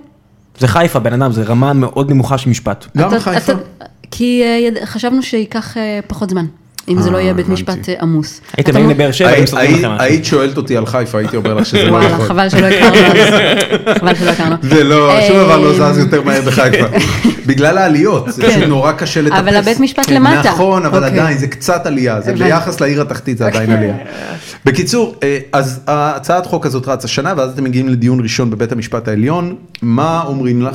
אה, יואו, בית המשפט כשאת העליון מגיעה היה- לבית המשפט העליון, את קודם כל מציגה את ה case שלך, או שאת מגיעה לישיבה, לא, כמו ב-People vs. לארי פלינט, הם כבר יודעים הכל ורק נותנים את חוות הדעת. הם כבר יודעים הכל, זה היה דיון ראשוני, והם אה, נכנסים שלושה שופטים, בהם נשיא בית המשפט העליון דאז. וואו. נכנסים לחדר. מי זה היה? אדמונד לוי? גרוניס? גרוניס. אדמונד לוי? גרוניס, כן. כן. אה, והם נכנסים לחדר, ואז הם מתיישבים, ואז כל השאר מתיישבים, והדבר הראשון... היו הרבה אנשים? אה, לא, זה, זה דיון, אסור כאילו להכניס תקשורת וכאלה דברים. הבנתי. והיו שם רק האנשים שמתעניינים או בקייס הזה, או בקייסים אחרים שנידונו באותו יום. הבנתי. אמ, והדבר הראשון שגרוניס מוציא מהפה שלו זה, טוב, אנחנו הסתכלנו על התיק הזה, ונראה לנו שמערכת היחסים הזאת צריכה להסתיים. קיו איה מתחילה לבכות בכי בלתי נשלט. גדול. כאילו ממררת בבכי. באמת? התרגשת עד עמקי נשמתי. אני לא הבנתי מה קורה, אני כאילו שש שנים מחכה שמישהו יגיד שאני לא משוגעת. וואו. כאילו, ואז היה שם עוד דיון, והוא היה דיון אפי. איזה כאילו- כיף שהוא פתח עם זה, זה לא היה כאילו לבנות לא דרמה. יאמן, לא יאמן. ואז עוד הייתה שם אה, השופטת אסתר חיות, שכאילו פשוט נכנסה בחברות תקליטים. זה היה, זה היה אה, אה, ב- אה, פה אחד ההחלטה? זאת לא הייתה החלטה, זאת לא הייתה פסיקה. אה, זה היה הבנתי. מעין דיון ראשוני, הבנתי. וכל הש... כל שופט אמר את דעתו. הבנתי. אה, אבל הם בהחלט, אה, אה, כאילו, אם לא הייתי כל כך אמוציונלית, וזה לא היה החיים שלי on the line, אז הייתי רוצה לשבת שם ולאכול פופקורן, כי כאילו העורך דין שלי לא היה צריך לדבר בכלל. הוא קראו באיזשהו שלב, אותו. הוא באיזשהו שלב כאילו פשוט התיישב ושתק, ונתן לשופטים פשוט להיכנס בחברת. תקליטים. להחזיר את הדיינים, חבר'ה, להחזיר את הדיינים. אה, רגע, הפרוטוקול זמין ברשת? הפרוטוקול זמין ברשת. גדול, וואו. לזה נשים לי. את הפרוטוקול הזה אני רוצה לקרוא. אבל אני מוכרחה להגיד לך שקראתי אותו, אה, וא', את העצבים, כי השופטים מדברים נורא יפה בעברית מדהימה, כמובן. כמובן. אז אתה לא שומע את העצבים והזעם הכבוש, ויושבת שם שופטת ואומרת, איך אתם מצפים להחתים בן אדם על חוזה ולשעבד זכויות יוצרים, שיר, ש, זכויות יוצרים שלו על שירים שהוא עוד לא כתב כל כך הרבה שיר, ש- שנים קדימה. זה היה רוצים- רטורי או שהם ציפו לתשובה? הם, זה היה רטורי, אבל הם קיבלו תשובה, ואז הם נכנסו בו עוד. מה הם ענו? מה כאילו, חברת התקליטים ענתה? אה, זה היה שם, This is how we do things היה, around היה here? שם רגע This is נורא, how we roll. היה שם רגע נורא נורא מצחיק, כי למעשה החוזה שלי לא היה ל-18 שנה, הוא היה ל-18 שנה או 12 אלבומים, הארוך מביניהם. Mm. ולמעשה, 12 אלבומים, את אייל גולן, מה מה קורה פה? better get going. כן, כדאי שתתחילי לעבוד, כן. אחרת זה לא ייגמר. גם אה, חשוב להסביר שכשאתה אה, אה, יוצר זכויות יוצרים, אם אני נגיד עכשיו חושבת על יונתן שפירא או שירה פשוט, השירים האלה יהיו שייכים לחברת התקליטים שלי אה, 70 שנה אחרי מותי. 70 שנה אחרי מותה, ואז למי הם ילכו? לנחלת הכלל. הבנתי. יונתן שפירא, כאילו מטוסים כבר הת- התחלפו ב- ב- בדברים, שפירא כבר לא יהיה שם. משפחה עד אז. כן, אז, אה, אז כאילו השופטת אמרה, אתם משעבד, משעבדים את השירים שהיא עוד לא כתבה 18 שנה קדימה, ואז העורך דין של אה, עננה אמר להם, מה פתאום, הרבה יותר, וכאילו כנראה לא הבין לגמרי את הלך הרוחות, היי, אז גדול. פשוט היה, הוא מוצלח, כן, הוא הקשיב. הוא הקשיב, כן. כן. הוא בדיוק משחק בטלפון, כי לא היה סוללה, הוא היה חייב להספיק מהר. כן, זה היה, מדהים. זה היה רגע, היה מרגש מאוד. אה, וככה הסתיים הדיון הראשון, בזה שפתחו להם חור חדש? הדיון הזה הסתיים בזה שהם פחות או יותר אומרים להם, תתפשרו איתה, תשחררו אותה. אה, ואז הם, אה, מישהו שם זרק, אה, בסדר, אנחנו נגיע לפשרה, אולי כספית וזה, ואז הש- השופטים תיקנו אותם. הפשרה הזאת היא אה, לא חייבת לכלול כסף, אנחנו אה, לא חושבים בהכרח שכסף צריך לעבוד, לעבור מיד ליד, כי הם כבר בנו על זה טוב, אם כבר מכריחים אותנו לשחרר אותה, אז אולי תשלם לנו איזה מיליון וחצי שקל. תוך כדי הצמדת הזרת ל- ל- ל- ממש. לשפתיים. כזה. ממש, אז, אה, אז אה, כן, הם די נתנו להם בראש, זה היה... ויצאת משם, זה עדיין לא פסיקה. זה עדיין לא פסיקה, כי מה- אני יכולה מה לבחור, קורה אחר כך? יש לי שתי אופציות, או שאני באמת מתפשרת עם חברת התקליטים, או שאני הולכת אה, לפסק דין, מה שייקח עוד שנתיים, במהלך השנתיים האלה אני כאמור לא אוכל לעשות מוזיקה. ה- ה- הדיון הבא היה נקבע לעוד שנתיים, אבל הם כבר החליטו. דיון, לא, זה לא, זה לא כן, פסיקה, בסדר. הם אומרים את דעתם. אבל הם תעשה קובעים. עם זה מה שאתה רוצה. כן. אה, אבל אחר כך, כאילו, אם עושים, אה, אם באמת הולכים לתהליך של, של דיונים ושל פסיקה, אז צריך שוב אה, הוכחות וזה, ולא לא עדויות שוב, כי לא נכנסים שוב לעדויות, אבל כאילו פותחים את התיק הזה ומפרקים אותו לגורמים, לגורמים עוד פעם. חייבים, חייבים. אז התהליך הזה, להגיד שהוא ייקח שנתיים, זה די ריאלי. כן. אמ, אז הבחירה הייתה- די ברורה. זאת אומרת, היום אנשים שואלים אותי, מה ולמה לא הכרחת אותם לשלם לך כסף וזה. רגע, אז הלכת לפשרה בעצם. הלכתי לפשרה. הדיון ההוא בבית המשפט העליון היה האחרון. לגמרי. בערכאה זאת אומרת, המשפטית. זה כאילו אה, הראה לכל הצדדים מה הלך הרוחות של בית המשפט העליון ולחברת התקליטים שלא אז, כדאי אז להם בפועל, להגיד- רק כדי להבין, עדיין אין במדינת ישראל פסיקה לא. תקדימית שקובעת שחוזים כאלה הם בלתי חוקיים. אין שום דבר כזה. מדהים. זאת אומרת, יש את הפרוטוקול של הדיון שלי, שמי שלא משתמש בו בעניינים שלו הוא מטומטם, אבל... אה, אני לא חושב שהוא מפורסם מספיק. את יודעת, בכל הכתבות שאני לא, עורכי קראתי, דין כאילו... כבר מכירים את כן, החומר. זה זה די, אנש- עורך אנש- דין שלא ייקח אותו, די גרוע. כן. די גרוע. כן, אוקיי. ועם זאת אמנים ייקחו כאילו גם אנשים שסיימו הרגע, אתה יודע, מוזיקאים, נו, כן. אי אפשר לצפות מהם להמון. אמ, אז, אה, אז זה הסיפור, כן, כאן הצעת החוק נכנסת לתמונה, כי, כי מבחינתי, ו, ויכולת לראות את זה גם כאילו בדיונים בכנסת, כי לדיונים בכנסת לא באה עננה, הם לא...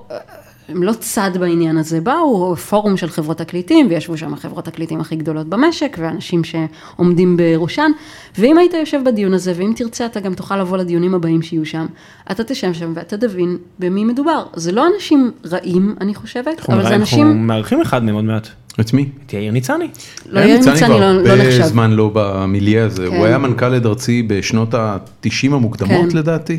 מאז החוזים נהיו הרבה, אני סיפרתי ליאיר אה, ניצני, זה החמיר עם השנים? אני גיליתי לו את החדשות, שהיום אם אתה חותם על חוזה בחברת תקליטים והחוזה הזה מסתיים ואתה עדיין אה, במינוס בחשבון הוצאות שלך, אז אה, בהרבה מאוד מהחוזים האמן צריך להחזיר את הכסף. הוא לא הכיר את הקטע הזה. כאילו וואו. למעשה הסיכון במרכאות שחברת תקליטים לוקחת, הוא אפס. הוא אפס, הוא, הוא סוג של מימון ביניים אפילו, הוא לא השקעה, אה, וזה משהו יותר גרוע מבנק. סיפרתי תכלס. ליאיר ניצני, כן. מן הסתם יותר גרוע מה אתה לא מה יכול... הוא אמר על זה? זה הפתיע אותו, זה היה באמצע תוכנית טלוויזיה, אז הוא לא יכול היה ממש להיכנס את- לזה, אבל את זה לא עשינו גם אנחנו בעד ארצי. אה, לפחות לא בתקופתו, כן, כנראה. כן, כן. אז ה- ה- כן, ואני מזכיר לך שרם אוריון ישב פה ואמר שהם סבלו בדיוק מאותם הדברים, והוא לא ראה יותר מדי כסף מאותו אלבום שהיה אחד כן, המוצלחים של נושא המגבעת. בדיוק. זה שחברות תקליטים מנצלות אמנים זה לא חדש, אה, פשוט העניין הזה של ה... כל שוק העבודה מנצל לא ככה.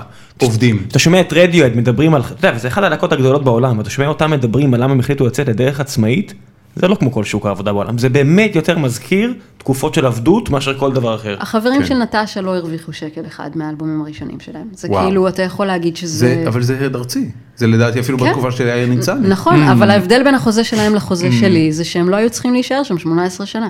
הבנתי. אז כאילו... היום, זאת אומרת, היום זה כבר לא החברים של נטשה, למרות שהם כן מופיעים ביחד, אבל התמלוגים מהשירים של האלבומים הראשונים שלהם זה כבר שלהם? לא. זה לא שלהם. לא.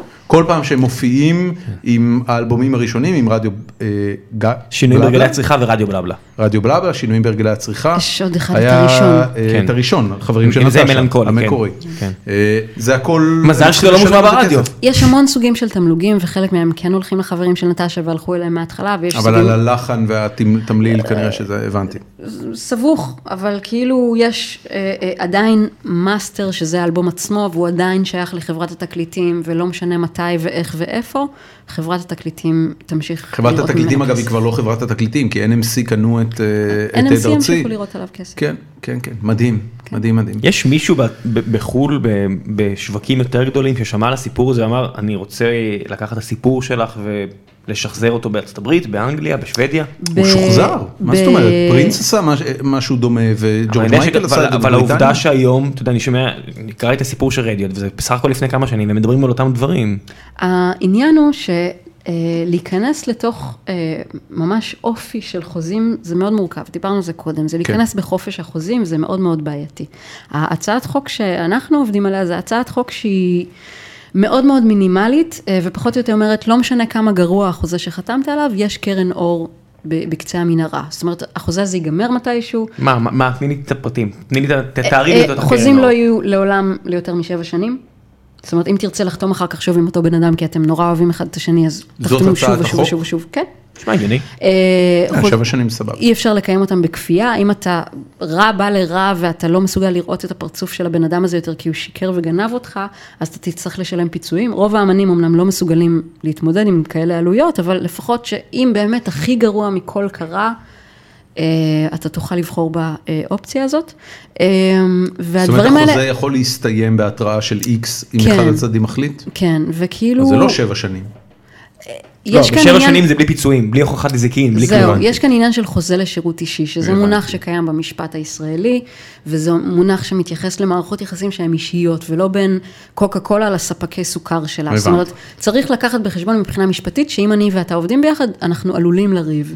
ואם אנחנו רבים, אז לא יכול להיות שיש מנגנון משפטי שמכריח אותנו לעבוד ביחד, כן. אה, בעל כורחנו. טוב, אנחנו לא נצלול לכל העניינים כן. המשפטיים, כי כי הם באמת... אה, אבל- משעממים. אבל לא, הם אני לא- לא משעממים בכלל, הם פשוט אני רק מאוד אגיד ש- סבוכים. שבארצות הברית ובאירופה זה כבר ככה, אז את התיקון הספציפי הזה כמה- לא כמה צריך לעשות ככה? שם. אה, בקליפורניה, שזה לב תעשיית הבידור, חוזים מוגבלים לשבע שנים. מ- וב- זה זה נעשה בחקיקה, או שזה פשוט עניין של היסטוריה משפטית שהתפתחה? זה נעשה בחקיקה. באירופה, לעומת זאת, זה באמת תקדימים משפטיים לאפילו פחות משבע שנים, ושם כאילו כבר הנורמה היא ללכת לפי התקדימים האלה, כי הם, שום דבר אחר לא יחזיק מים בבית משפט. הבנתי. אז מעניין מאוד. מתי כל זה קרה? מתי ה- אה, ה- הפשרה בעצם נחתמה ואת כן, אמרת יצאת לחופשי? 14. אני יצאתי לחופשי בינואר, אה, חמישי לינואר 2015. וואו. תאריך ספציפי. סך הכל עשרה חודשים. ומה עשית מאז? מלא דברים. ספרי, זה- זה- זה הזמן עשרים- שלך. לא, כן, זה המאני טייפ, כן, זה זה- הכי זה כיף. הכיף, כן. הרווחת את החופש שלך, זה- זה ממש זה- זה דבר אבל משוחרר. זה כן. דבר מדהים. אמ, 24 שעות אחרי שהשתחררתי, העליתי לרשת אה, אלבום רביעי. שכבר חיכה. שחיכה. שהקלטת בבית. הלב הזה המשומש. אה, אז העליתי אותו לרשת בלי יחצנות, בלי עכשיו שום מתווך, עזבו אותי ביונסה פשוט. סטייל. כן, לא, פשוט לא, קחו ביונס את עשה את זה. זה באייטיונס. כן, לא, לא, לא, לא. אני העליתי אותו לאתר שלי, אמרתי, קחו. קחו, אם אתם רוצים לשלם, תשלמו, אם אתם לא רוצים, תורידו אותו פשוט, כאילו, פשוט קחו. אה, וזה היה מדהים, ואז אה, עשיתי... זה זה נכנס לפלייליסטים? לא, לא, לא נשלחו ממנו סינגלים לרדיו בכלל. הבנתי. זה כאילו פשוט, את רוצה להגיד לי שהרדיו לא יודע ששחררת אלבום? אנשים ש... אנשים באמת שנמצאים צריך בתעשיית לשלוח להם המוזיקה. דיסק פיזי? א', יש מערכת דיגיטלית שנקראת לינקטון ופטיפון, ואז שולחים סינגלים, זה עולה כסף, זה דורש אה, יחצן, שלא רק... אוקיי, לגלגלצ מגיעים באזור ה-200 סינגלים בשבוע, אוקיי? ואם אני רוצה שהסינגל שלי יעלה לישיבת פלייליסט, מה שנקרא, צריך לשבת יחצן בצד השני של הטלפון. הבנתי. להציק להם. כן. ואני לא רציתי להיכנס בכלל לכל האייטם במאקו, ושיתקשרו אלייך מהתוכנית רדיו, ושאני כאילו רציתי לנשום לרווחה, לתת את האלבום הזה לקהל שליווה אותי במשך כל התקופה הזאת במתנה, להגיד להם תודה. עזבו אותי עכשיו מעיתונאים ומ- ו- מוזיקה. ומשדרנים, פשוט מי שרוצה שישמע את זה, מי שלא רוצה זה ממש סבבה. אמ, וזה היה מאוד מאוד משחרר ומדהים ו- ו- ומרגש. אה, ואז אה, אה, עשיתי סבב הופעות עם האלבום הזה, שהיה מאוד מוצלח. מאותו רגע את בעצם בניהול עצמי?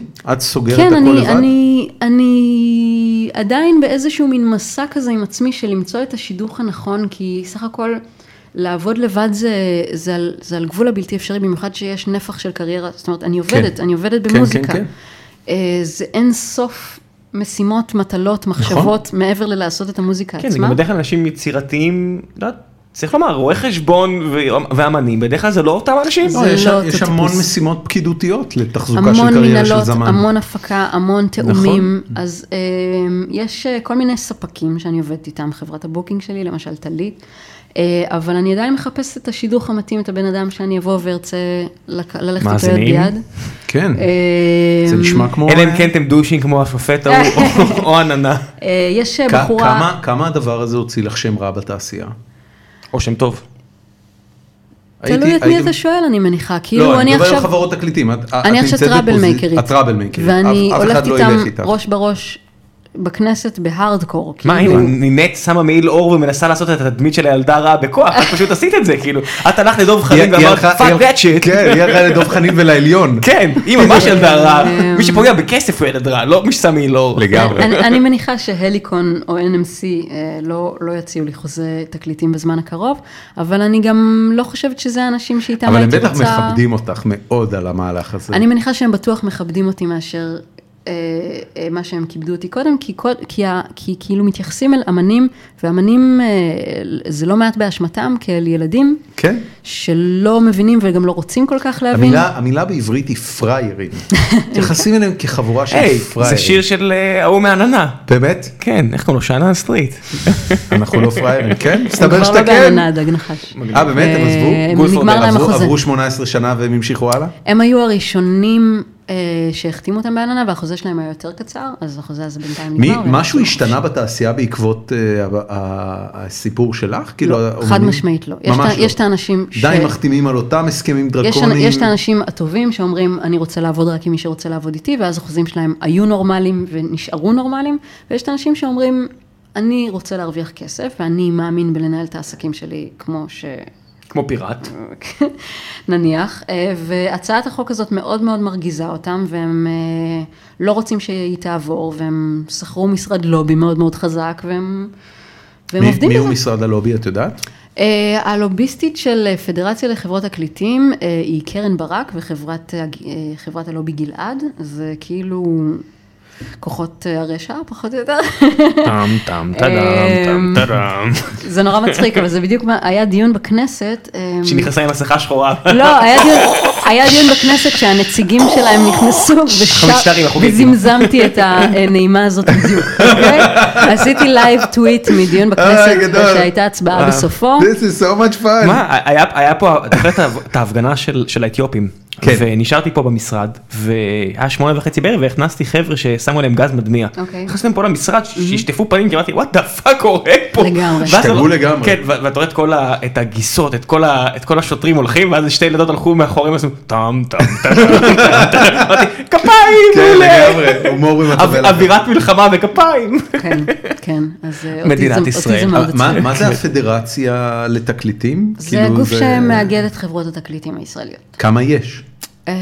כאילו מי חבר בפדרציה? עננה ואליקון ועד ארצי ו-NMC שזה אותו דבר בעצם? ו- ונענה, ויש יש עוד כמה.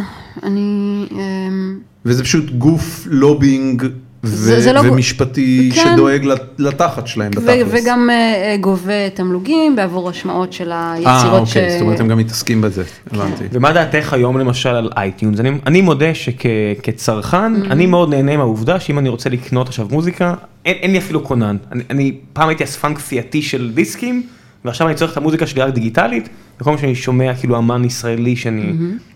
כאילו הייתי מבקר ב- ב- במאקו וכאלה, ונורא שרציתי לשמוע אלבומים לפני, כן. פשוט קונה אותם ב iTunes, 30 שקלים, מחיר כאילו פנטסטי, נורא נוח, אני שומע את זה, ו-. ו- ומה מה דעתך על זה? זה לא כובל באותו מידה? מה... מה... תראה, אמ, מוזיקה צריכה להיות דיגיטלית, זה מפגר לחשוב שאנחנו נישאר עם העיגולי פח המטומטמים האלה. איפשהו עכשיו רם. אוריון מתגרד ואומר, הם לא אנחנו לא מפח. הם מפלסטיק, זה ויניל. את מדברת על אני דיסקים. מדברת על דיסקים. אה אוקיי. זה פח. זה עדיין פלסטיק. זה פח. זה פח עם אלומיניום. כן, את היה נסרט לי והייתי מתבאס. והסיפור הוא ש... אוקיי, אז iTunes הגיע לעולם לפני יותר מעשר שנים. לארץ הוא הגיע לפני מעט מאוד זמן. במהלך התקופה הזאת התפתחה פה תרבות שלא קיימת במקומות אחרים של הורדות פיראטיות. בגלל שאנשים אמרו, אני לא רוצה לקנות דיסקים, זה כאילו אני רוצה שיהיה לי קל להוריד דברים. אבל היו מיזמים. סונג co.il של NMC עלה כבר לפני יותר מעשור. הם היו לא מאוד. מאוד...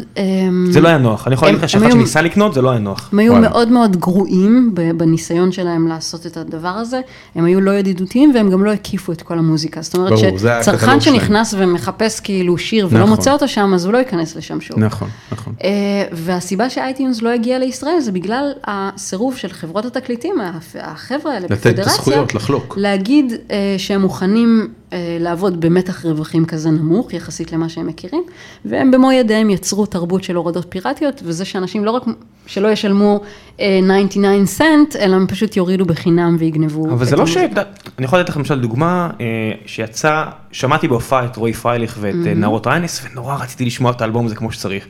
ואז אמרתי טוב, עכשיו לילה, אני אקנה הכי גרוע את הדיסק עכשיו, אני אני עכשיו רוצה לשמוע אותו ונכנס ל iTunes אין.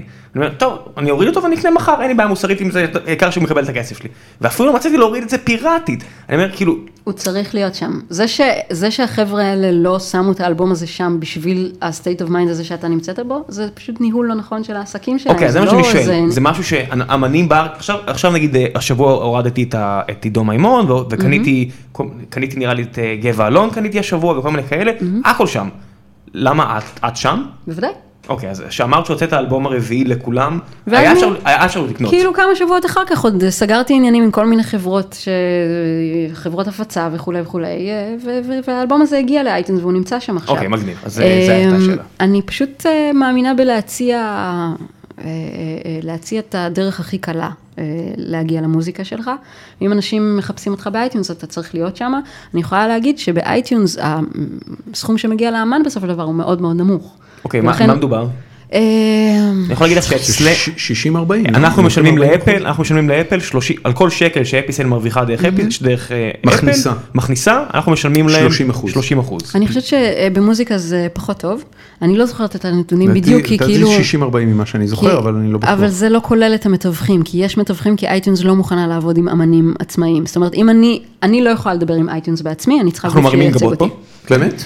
כן. את לא אה, יכולה עכשיו- להעלות מוזיקה בעצמך לא, ל iTunes? לא, עכשיו אקו"ם אה, יצרו אה, מעין פלטפורמה כזאת ניסיונית שמאפשרת לאומנים ללא תשלום, ללא דמי תיווך, להעלות מוזיקה שלהם ל iTunes, אבל אמן עצמאי שרצה לעשות את זה, לצורך העניין רועי פרייליך, אני לא חושבת שהוא חתום בשום מקום, צריך איזשהו מתווך שיעשה את זה, כי הגופים האלה לא מתעסקים עם... מעניין, לא ידעתי את הם- זה. הם לא יתעסקו עם עכשיו... אה, אה, אז מי העלה את האלבום של טונה? עננה. הבנתי. אוקיי. הבנתי.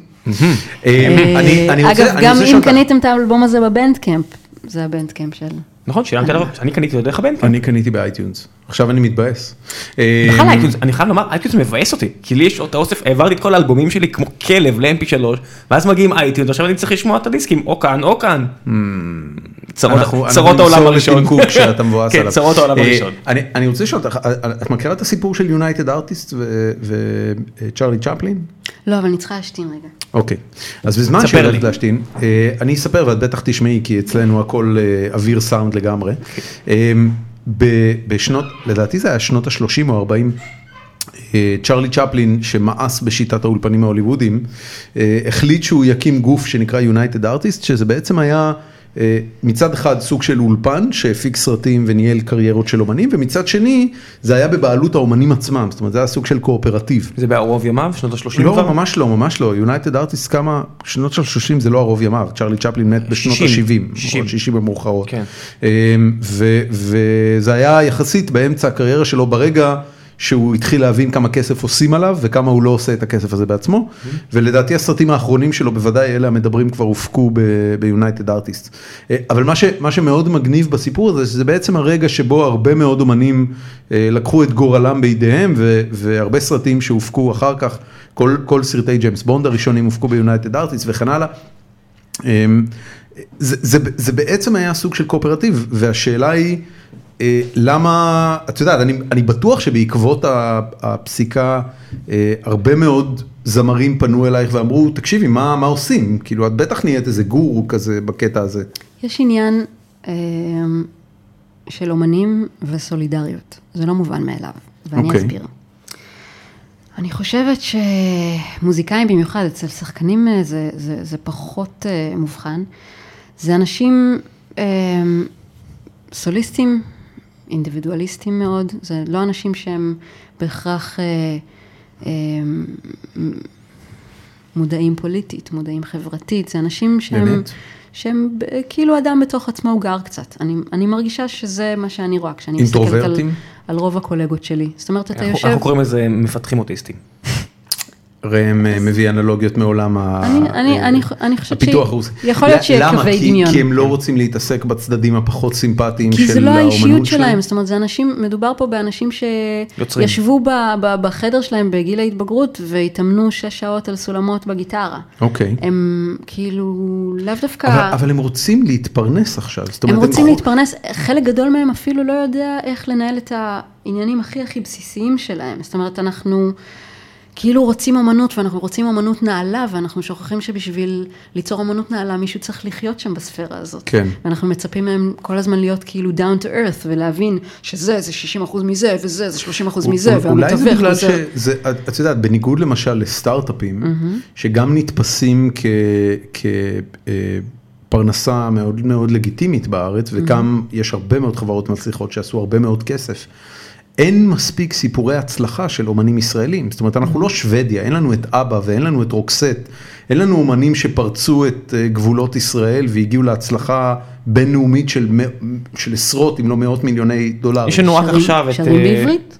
לא, יש לנו עכשיו כמה ששרים באנגלית, את, אה, וואו, ברח לי השם, מואק, הצלחה, סוני, אסף אבידן, אבידן. שיש לו הצלחה, הוא הופיע בווכטר מול אני- 80 אלף אני- אנשים. אני בטוח שהוא מיוצג היטב ושהמערכת העסקית סוני, שלו מאוד סוני, משומנת. סוני, כן? סוני. אותו דבר החבר'ה של אינפקטד משרום ולדעתי גם עברי לידר אה, כבר נמצא במיליה הזה, בוודאי אה, אביב גפן, שנראה לי מישהו שיודע לנהל את הקריירה שלו בצורה לא רעה בכלל מבחינה עסקית. מצד שני, הוא, אתה יודע, סטיבן ווילסון. הוא לא נראה... למה אתה ככה? כי סטיבן ווילסון, שאמן שאני... למה אתה כזה? לא, לא, אני, אני לגמרי Porcupine Tree מה, מהרכבים האהובים עליי, ואני מת עליו, הייתי בכל ההופעות שלו בארץ, ואתה רואה אותו, אתה אומר, זה האוטיסט. זה הבן אדם ששומע מוזיקה 26 שעות ביממה, וכל דבר אחר נראה לו תמוה. תקשיב, אני, אני, אני מאוד מחזיק מאביב גפן על זה שבנקודה המאוד נכונה בחיים שלו, הוא הבין שהוא צריך לעשות פה מלא כסף, והתחיל לעשות מלא כסף. והוא באמת, הוא לדעתי אחד האומנים שהרוויחו הכי טוב ב-20 שנה האחרונות אוקיי, אז, בארץ. אז אם מדברים על זה, כמה פעמים קשת כבר הציקו לך לאחרונה? אמ, אני חושבת שיש לי חברה שטבעה את המשפט, אין מספיק לא בעולם.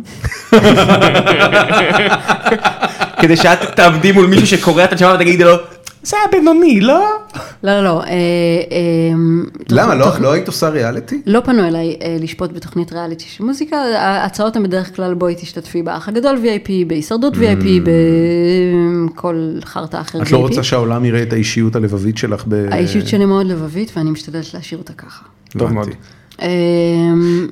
למה, יש לך באמת כאילו שיפוטיות תרבותית לעניין הזה? את מסתכלת על זה ואת אומרת זה... תראה, במובן של ה... זה נכות? במובן של הצרכנים, שכל אחד יצרוך מה שבא לו, זה ממש מגניב, כאילו, אני לא לא? שופטת אף אחד. אני אני, אני לא יכולה לראות את השימוש הזה, והוא שקוף בשבילי, אני רואה אותו, את השימוש הנוראי שהמכונה עושה באנשים. למה? כי אני מבינה היטב את המצב הרגשי של בן אדם שנכנס למכונה, ואני מבינה היטב את, הבן, אדם- את המצב הרגשי של הבן אדם שנפלט מהמכונה. את, את לא חושבת שאחרי עשר שנות ריאליטי מי שנכנס יודע בדיוק לא. למה הוא נכנס? חד משמעית. ב- לא. בטח ב-VIP. ו- אביגיל פרל אמר, אמרה, וח- אמרה וחלק לך שלא. הטובים. אביגיל פרל לא הייתה ב, ב, ב, בש, בשנה החמישית או העשירית של ריאליטי, הייתה הייתה בשני- באחת כן. העונה- העונות היא הייתה הראשונות. בפרק הש- בפרק השני שלנו. אביגיל ו- פרל- כן. התראיינה- אצלנו והיא הייתה אחת המשתתפות באחת העונות הראשונות מאוד של הישרדות. אה, והיא באה לזה כמו שהרבה באו לריאליטי בהתחלה כחוויה מגניבה, לא הבינה את הבומבה שהולכת לבוא אחר הנה, כך. אתה יודע מה, אריאנה מלמד. ואתה רואה באיזה שוק היא יצאה משם, היא הייתה שם, מה, 96 שעות, והיא יצאה משם ואתה רואה שהיא היא, היא פשוט לא הייתה מוכנה לזה. אתה רואה שלמרות שהיא היא כולה ידענית וצינית ולא ילדה מהבחינה של מכירה את העולם, ומבינה איך המכונה עובדת, בטוח שמה, אולי לא, אולי אתה יודע, זה דבר אחר whatever, אני אומר, אם היא לא, אני אומר, אם היא לא, כנראה שהרבה אחרים גם לא. כי זה כל כך יש לי אינטנסיב. חברים כאלה שעשו דברים אבל, כאלה. אבל את כן רוצה הצלחה, את כן רוצה פרסום, זאת אומרת את מסתכלת, אני מניח שכשהלכת ללמוד ברימון, שזה הצהרת כוונות מאוד ברורה, אני הולכת להקדיש את הארבע שנים הקרובות בחיים שלי כדי ללמוד בצורה רצינית ומקצועית מהאנשים הטובים ביותר בתעשיית המוזיקה, תעשיית המוזיקה הישראלית. אה, איך עושים את הדבר הזה, את וואו, רצית להתפרנס מזה. מאיך- כל כך רחוק מאיך שאתה מתאר את זה. באמת? כשאני הגעתי לרימון. זה היה כזה, אוקיי, יש פירמידה אוקיי. של מי שהכי מגניב ומי שהכי פחות מגניב. מי שהכי מגניב זה הנגני ג'אז, כאילו הכי כאילו, שמנגנים הכי? הכי מהר, הכי כאילו, לא, לא, לא, מתאמנים כל היום על סולמות. מתחנה- מתחתיהם יש את הסונגרייטרים, ובאמת בתחתית, בתחתית של החבית, יש את הזמרות. עכשיו, כאילו, זמרת, כן. בריטני ספירס, מדונה כאלה? לא, לא, לא, בכלל לא היה פופ ברימון, זה היה בית ספר שמלמד אותך ג'אז, אה, את כאילו, מדברת על ההיררכיה המוזיקלית של רימון. כן, אתה מגיע הבנתי. לשם, וזה מי שמגניב, אבל, וזה מי אבל שלא מגניב. הבחירה של ללכת לרימון, עשית צבא, סיימת לא, אותו. מבחינתי ללכת לרימון היה כאילו במקום הטיול להודו.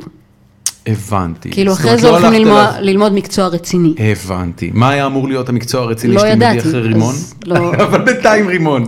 כן. יפה. אבל זה מה שאני נהנית ממנו, בסך הכל. ירון. המעצב שלנו הלך בגלל זה לבצלאל, והוא אחד המעצבים הכי מוכשרים שעבדתי איתם בחיים שלי. מעולה. אה, והוא עדיין כאילו ב mindset של, אה, את יודעת, אני שואל אותו על הבחירה של ללכת ללמוד אה, עיצוב, וזה זה נשמע כאילו לא היה שום מחשבה מעמיקה. צריך לומר שגם עוד עובד שלנו, אורי, אה, לא נזכיר שם משפחה כי הוא אדם מאוד פרטי, אבל הוא גם למד בבצלאל והוא בכלל מפתח, ואתה. שמדבר איתו, אתה אומר, יש לו בטן מלאה מאוד על כל זה- הסיפור זה- הזה. זה דבר מאוד מעניין.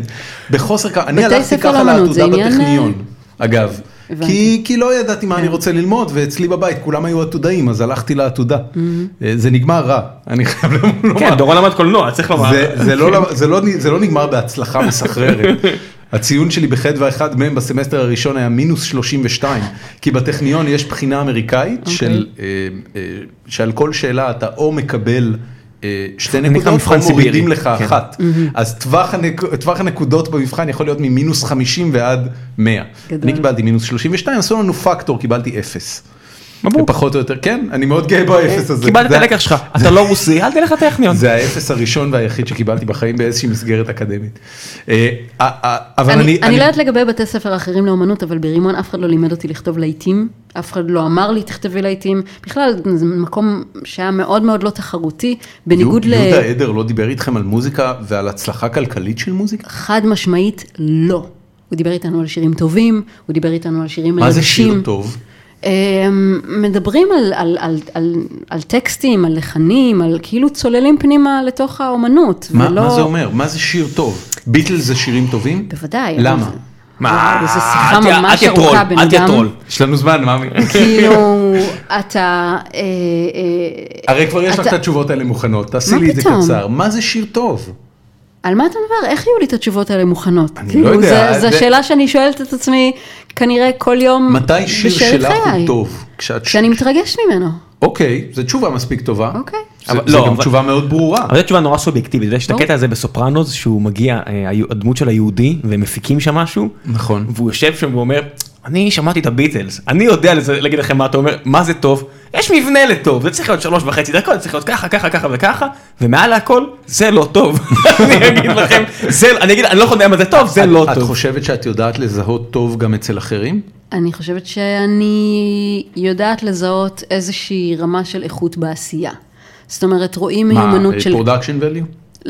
אפילו לפני זה, רואים מיומנות בכתיבת טקסט, אני, אה, אה, מאוד מאוד קל לי לזהות טקסט אה, מעניין יותר, מעניין יותר, משעמם יותר, טקסט מקורי יותר, טקסט שבלוני, אוקיי. כאילו זה דברים שאני מרגישה שכל אחד שזה מעניין אותו יכול לעשות י- את זה. יש משהו שהצליח בטירוף בשנים האחרונות ואת מסתכלת על זה ואת אומרת I don't get it. לא זה רע בעיניי, כי רע בעיניי אני יכול להבין. כן. יש שירים מאוד מאוד מצליחים שאני מבין למה הם הצליחו באיזושהי רמה אבסטרקטית, פזמון רפטטיבי וכן הלאה וכן הלאה, אבל יש דברים שאני פשוט לא מבין אותם. יש דברים שאני לא מבינה אותם, אני לא אציין אותם פה כי אני לא מלכלכת על קולגות לעולם. הבנתי. אה, זה, זה ייחשב ללכלוך בעינייך. כן, לה- להגיד למישהו שהמוזיקה שלו, אני לא מבינה למה היא הצליחה, זה לא כן, זה יפה. קצת- קטנוני, קצת קטנוני. למה? תשמע, כתוב. יש, יש, ז'אנרים למשל של, אה, אני אה, מאוד, משחקים מאוד קרובים לבי, משחקי וידאו. יש ז'אנרים שלמים של משחקי וידאו, שאני יודע, כי אני, אני, יש דברים שאני מבין אותם, באמת, אני מבין אותם לעומק, אני מבין למה הם טובים, אני מבין מה מרכיב אותם, אני מבין איך, את יודעת, לעשות להם סוג של reverse engineering לעיצוב שלהם, כדי לפרק אותם למרכיבים ולהגיד, פה עשו את זה ואת זה ואת זה ואת זה ואת זה ואת זה, ולכן זה טוב. ויש ז'אנרים שלמים שאני מסתכל עליהם, ואני לא. אני באמת, אני לא יודע להגיד למה משהו טוב או לא טוב. אגב, טלוויזיית ריאליטי זה בדיוק אותו דבר. אני לא יודע להגיד למה ריאליטי הוא טוב או לא. אני, אין לי, אין לי, אני לא מרגיש שיש לי את, ה- את יכולת הניתוח. וזה זה, זה כאילו אינסטינקטיבי כזה, זה לא משהו מעבר לזה. אז חשבתי שזה, שיש את זה כאילו גם במוזיקה. יש דברים שאני, אה, למשל, היפ-הופ, אני לא מבין מה עושה היפ-הופ לטוב. באמת? כי אתה לא כן. בקיא בתרבות הזאת. או, זה בדיוק העניין, אני לא, לא, אבל זה, זה בעיניי יותר עמוק מזה, אני לא מבין את הז'אנר, אני פשוט לא מבין את הז'אנר. יש תרבות מאוד עשירה של היפ-הופ, יש לה שורשים, יש לה היסטוריה, יש לה הרבה מאוד אלמנטים נוסטלגיים, אנשים שאוהבים היפ-הופ, זה בדרך כלל אנשים שגם גדלו עם איזשהו מרכיב של היפ-הופ, אה, מוזיקת היפ-הופ בחיים שלהם, וזה ליווה אותם, ולכן יש לזה המשכיות תרבותית. אני ככה עם סרטי מדע בדיוני, אני מבין סרטי מדע בדיוני, אני רואה ב... ב לא יודע מה, באינטרסטלר, אני רואה את הרפרנסים ל-1900, ל-2001, אודיסאה בחלל של קובריק, וזה מרגש אותי. עכשיו, ככה זה תרבות, אין מה לעשות. כן, אין לי את הרפרנסים אוקיי, אז- אז התרבותיים אני אגיד לך, האלה מה- בהיפ-הופ, מה ולכן שאמרת אני לא יודע להגיד אם הביטלס, זה טוב. מה שאמרת על הביטלס, יש דברים שלפי דעתי, ותקני אותי, הם טובים כל כך אבסולוטית, שהרוב המוחלט של אנשים יגידו, אתה יודע מה, זה טוב. אני לא יודע אם זה הרמוניה. לא, אבל זה מה שאני מנסה להבין. למה אני שואל אותך? כי בדיוק כמו שאני יודע לזהות טוב בז'אנרים מסוימים של משחקי וידאו ובקולנוע, בז'אנרים ספציפיים של קולנוע, מאוד מאוד מסקרן אותי, ורם אוריון אה, ישב בדיוק בכיסא הזה לפני חודשיים, וניסיתי להגיע איתו בדיוק לאותה תובנה. אני, אני מת להבין אה, מהו הדבר הזה שהופך מוזיקה לטובה. אה, אנחנו מפרידים בין טובה למצליחה, דבר ראשון. אוקיי. אוקיי? בואו לא נדבר על הצלחה כלכלית, כי זה פשוט מאוד מאוד יסרבל את הדיון, וזה שני דברים שונים לחלוטין. מצוין, אז נדבר על, על איכות מוזיקלית. אמ, זה מאוד מאוד קשה לצלול פה לעובי קורה. דבר ראשון, אני לא יכולה לדבר על, אה, אתה יודע, אה, מהלכים הרמוניים, כי זה משעמם את התחת. אמ, אבל אני חושבת שבראש ובראשונה מוזיקה טובה זה א', מוזיקה כנה, כנה. כנה, מה הופך אותה לכנה? אה, שמי שכתב אותה אה, מין במה שהוא עושה. וזה לא משנה וזה- אם זה, זה מורגש במוזיקה? לדעתי כן, וזה לא משנה אם, אה, בהופעה בטוח. זה לא- זה לא משנה אם... זה, זה ברור לי. זה לא משנה אם זה הטקסט שהוא כתב כשהוא כאילו מתכוון לכל אות ואות וכל פסיק, זה לא משנה אם אה, אה, זה הלחן שיצא ממנו, זה, זה לא משנה אם זה הפקה גאונית, אם אנחנו מסתכלים על... את כשאת שומעת אה, אה, טרק של מוזיקה שהופקה ו- ויצאה לאור, את מסוגלת להבחין בכנות שלה? את- זה ממש פרמטר שאת מרגישה אותו אני כמוזיקאי? חושבת שכשיש לך, כשאתה עושה משהו חדש, אה, אז, אז, אז שומעים את ה...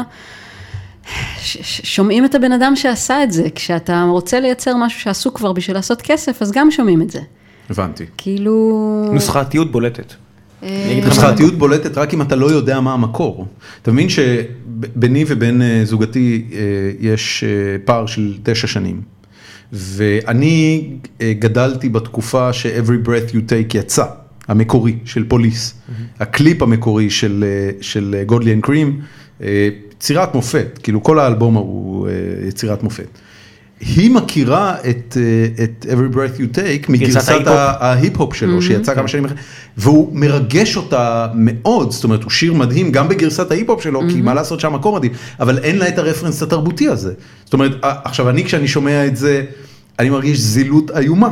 אני אומר כאילו, כן, אבל זה, מה... אבל זה לא אומר, זה, זה לא, זה לא אומר שזה טוב וזה פחות טוב, זה פשוט כאילו יש לך מקום, למה כל כך קשה לנו לדבר על מה זה שיר טוב? כי, כי, כי מוזיקה עושה משהו ש, שכמעט שום כן. דבר אחר לא יכול לעשות, וזה להגיע אליך דרך המון המון אה, אה, פילטרים אינטלקטואליים ו, ומחשבתיים, וזה מגיע אליך ישר, אתה לא צריך להבין את זה בשביל להתרגש מזה, זה מזיז לך את הגוף, זה מזיז לך את מתעסקים הנפש. בעניינים האלה ברימון? לא. לא מדברים על זה ברימון. לא. אז מה, רק מדברים על עשייה? אה, יש אה, קורסים מעשיים אה, שבהם אתה לומד שיעור פיתוח קול, או לומד גיטרה ברמה כלים, גבוהה יותר, מפתחים או כלים. שיעורי אילתור שבהם מודדים אותך לפי... כתיבת שירים מן הסתם.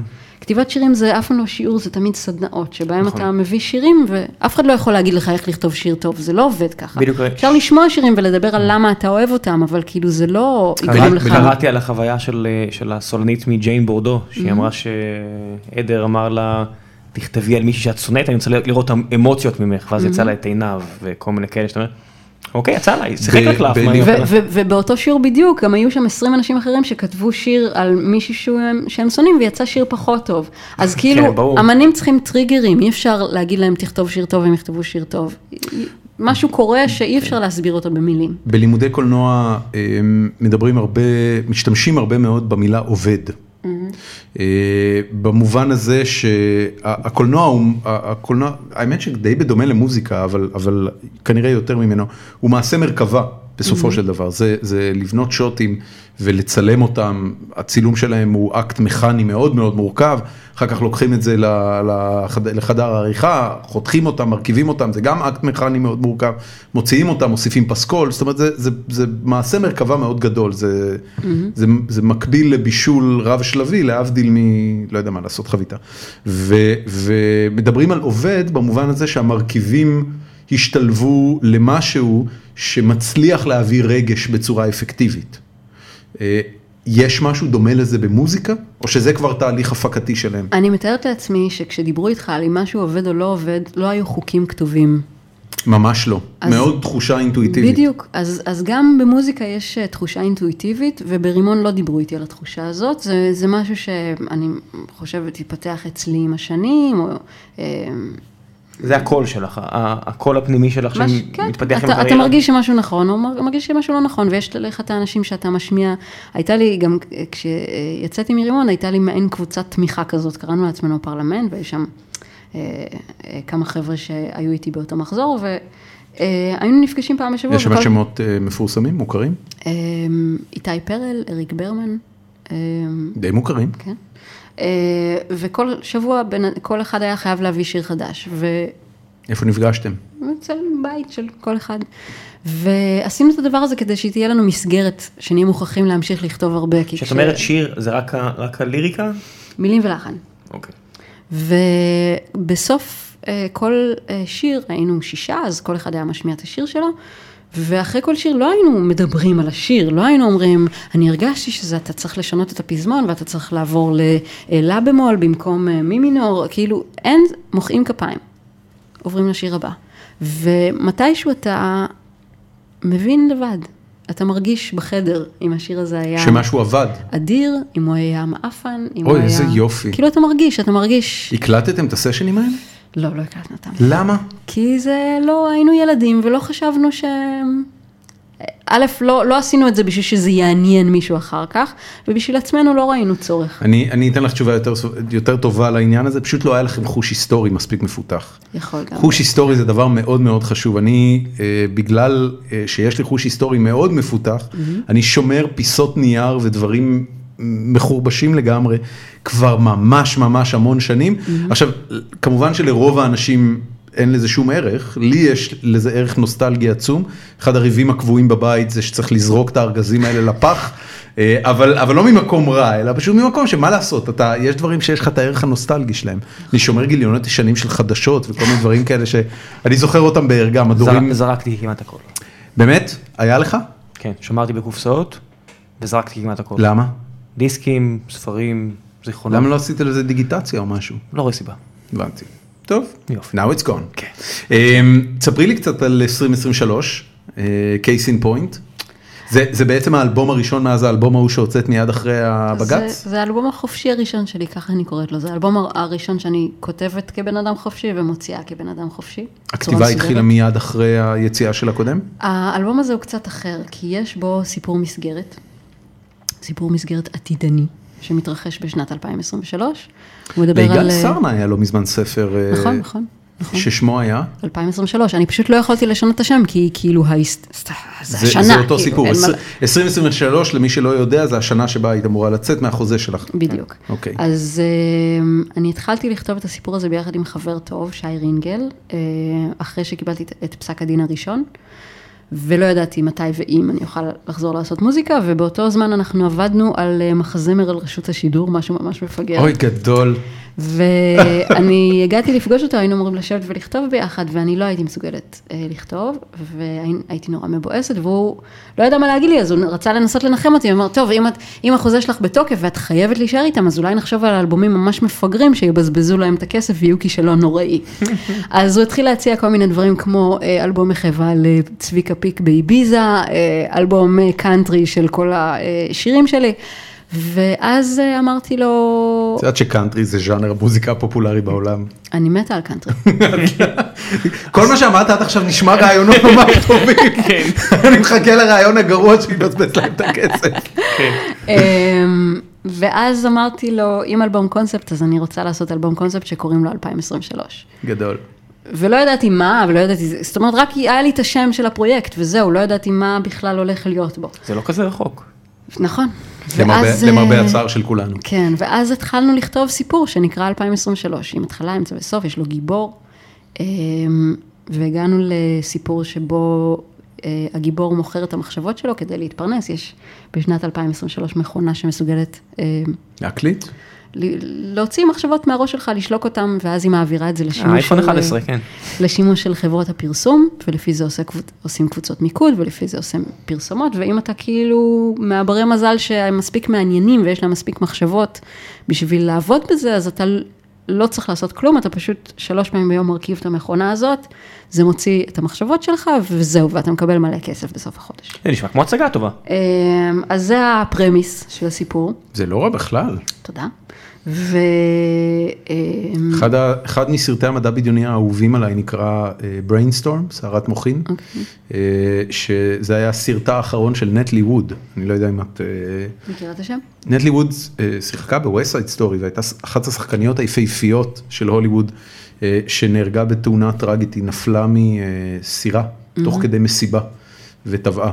Uh, והיה במשך הרבה שנים חשד שהיא uh, נדחפה מהסירה הזאת, uh, אבל לא משנה, הסרט הוא סרט על מישהו שבאמת ממציא מכונה להקלטת מחשבות, וגולת הכותרת של הסרט זה שאחת החוקרות שעבדה איתו מקבלת התקף לב במעבדה ודקה לפני שהיא מאבדת את ההכרה היא שמה את המכונה עליה ולוחצת ריקורד ובעצם מקליטה את חוויית המוות.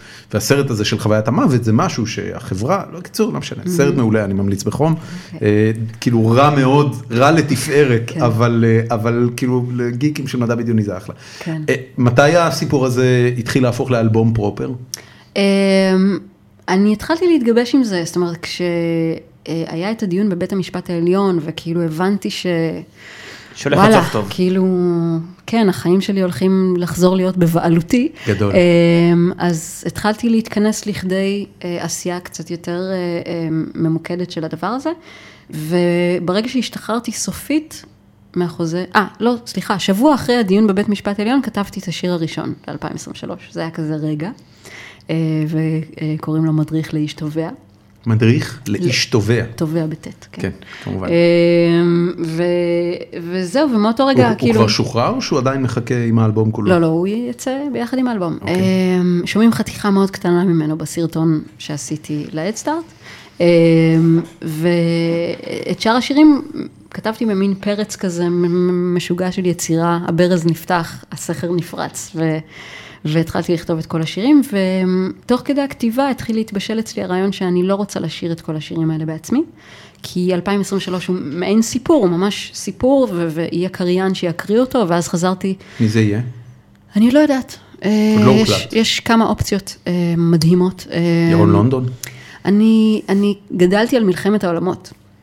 והתחלתי ריצ'רד לשמוע... ברטון, כן, H.G. וולס, והתחלתי כמובן. לשמוע את הדבר הזה בראש, ואז חשבתי שיש פה יריעה רגשית מאוד רחבה, ואני רוצה שעוד אנשים יספרו את הסיפור הזה, ולא רק אני. וכשהבנתי שהשירים לא הולכים להיות, זה לא מחזמר, זאת אומרת, זה לא הדמויות שרות שירים לפי מה שקורה בעלילה, אלא זה מין משהו יותר אווירתי. אה, התחיל להתבשל אצלי הדבר הזה שאני רוצה שיהיה שם דובר מאוד מאוד אמין של אותה אמירה באותו רגע. זאת אומרת, אם כתבתי שיר אה, שיישמע יותר אמין על גבר בן 60 מאשר עליי, אז הוא ישיר אותו. ואם כתבתי שיר שיישמע יותר אמין על אה, בחורה בת 22 מאשר עליי, אז היא תשיר אותו. וככה... אה, ואת בעמדת המפיק? מה, את ה... אני שרה... אלן פרסונס. אני שרה שיר אחד בסוף, כתבתי את הכל, הלחנתי את הכל, ההפקה המוזיקלית תהיה בחלקה שלי ובחלקה של, ברובה, של בן זוגי המוכשר, אדם בן אמיתי, אה, וזה מין אה, מי, עבודת... מי אה, הזמרים את יודעת כבר? אה, השמות שמותר לי לגלות בשלב הזה זה מזי כהן, רונה קינן, דני ליטני, יצחק קלפטר, יהוא ירון, אלון עדר, אה, נראה לי שלא שכחתי. וואו. זה, איזה- זה השמות שמותר לי. להגיד. דני ליטני ומזי כהן. כן, יש עוד כמה שמות שאסור לי להגיד, אבל הם מאוד מאוד מגניבים. אמ, הם נרתמו בשמחה? זאת אומרת, הם ידעו שזה הפרויקט החופשי הראשון שלך וזה? אני חושבת שזה פשוט עניין אותם כפרויקט אומנותי. אה, מזי מאוד מאוד התרגשה, אני חושבת, מהסיפור הזה כי גם לה היה סיפור מחריד עם חברת תקליטים, אבל אני חושבת שבסופו של דבר אמנים ומוזיקאים הם מאוד מאוד קנאים לאיזושהי אמת אה, פנימית שלהם, ובשביל שאמן יסכים להשתתף באלבום של מישהו אחר, המון דברים צריכים לקרות. אה, זאת אומרת, זה נורא הגיוני שמישהו יגיד לי לא, כי זה צריך להיות הסיפור הנכון והשיר הנכון והלחן הנכון וההפקה הנכונה והמצב הנכון שלו בקריירה, שזה בדיוק מתאים לו מבחינת לוחות זמנים, זה, זה תפירה של המון המון מרכיבים, ואני מרגישה שבפרויקט הזה, אה, האמת היא שזה קצת מזכיר לי אה, אולי בימוי בפעם הראשונה, כי זה ברור. להרים זה- כאן הפקה ב, ברמה ובכמות משתנים שלא, שלא עשיתי אף מה פעם. מעניין. היו אלבומי הקונספט הישראלים? אני אני יודעת, אני זוכר את רדיו בלבלה מן הסתם, כמובן, נכון. ו... חתונה לבנה נחשב כסוג של אלבום קונספט למרות שלא אה, באמת. זה כמו, גם, גם האלבומים של רמי פורטיס לאחרונה, זה נחמד שהוא כן, הוא, לא, הוא אבל שם, לא, אתה יודע, טסלה על הפתיחה, אבל זה לא שלא אלבום היו קונספט. הרבה. האמת שלא היו הרבה. היה את מאמי, אם אתה רוצה לקרוא אז לזה. אוקיי, זה עוד יותר בני. בום זה אופרות רוק, היו נכון. כמה שעשו אופרות רוק. רדיו בלה בלה זה ממש אלבום קונספט, עם התחלה, אמצע וסוף. לא היה שום דבר שדומה לזה בארץ. גם תחשוב רדיו בלה בלה גם בעולם היה, אין היה, הרבה. היה מלווה רדיו בלה בלה שאגב אה, היה המון רפרנסים שמאוד הזכירו את אה, רדיו כאוס של רוג'ר ווטרס לפניו. בכלל, אני חושבת שכל אלבומי הקונספט בעולם מושפעים איפשהו מפינק פלויד. כן, אה, כן, באיזושהי כן. מידה. טוב, אתה צריך להיות מאוד יומרני בשביל, כאילו, פלויד, הפרויקט מה- שאת עושה עכשיו הוא הוא יומרני. מאוד יומרני, וזה לומר. מאוד מפחיד. כאילו, את מבינה. שכשאת עושה אלבום כזה, אני בטוח שעובר לך בראש, אני אוציא מזה סינגלים? אה, זו שאלה מאוד טובה, אני ובהקשר של, עם זה? בהקשר של ה... אה, דיברנו קודם על, על כסף ועל איך לעשות כסף, אני לא בטוחה שיש כאן שירים שמתאימים לרדיו, אני מתכננת חוויה, אני מקווה שהיא תצא מדהימה כמו למי- שהיא למי נשמעת אכפת? סליחה בראש על שלי. השאלה, רדיו היום זה כזה אחוז קטן לא, לא, זה- בהאזנה. רווחים, רווחים, רווחים. אה, אוקיי. אתה, תתפלא לשמוע שבסופו אה, של דבר כאילו, אמ, אנחנו לא, אולי לא מדבר, לא מדובר פה על רווח פרופר מהשמעה, למרות שאפשר לעשות הרבה כסף מלהיט רדיו, אה, אבל גלגלצ עדיין אמ, ממציאים אומנים, כן, זאת אומרת ג'יין בורדו קיימים בגלל. גלגלצ. את רואה את אדומי אה, השפתיים, ולא משתלם כן, להופיע אבל, בכלל, אבל לא אני, משתלם להם אני, להופיע אני עם חושב.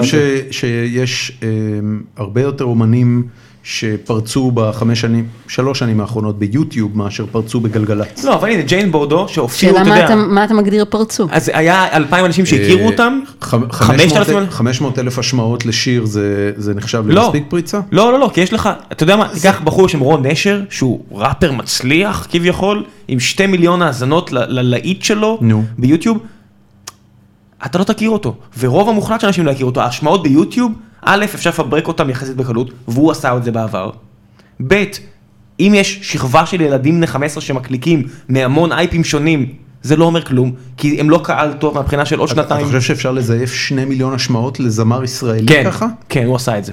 הבנתי אותך. אני חושבת שבסופו של דבר, בגלל שהמדדים המסחריים כל הזמן משתנים, אז אני מודדת פריצה לפי האם אימא שלי מכירה את זה או לא.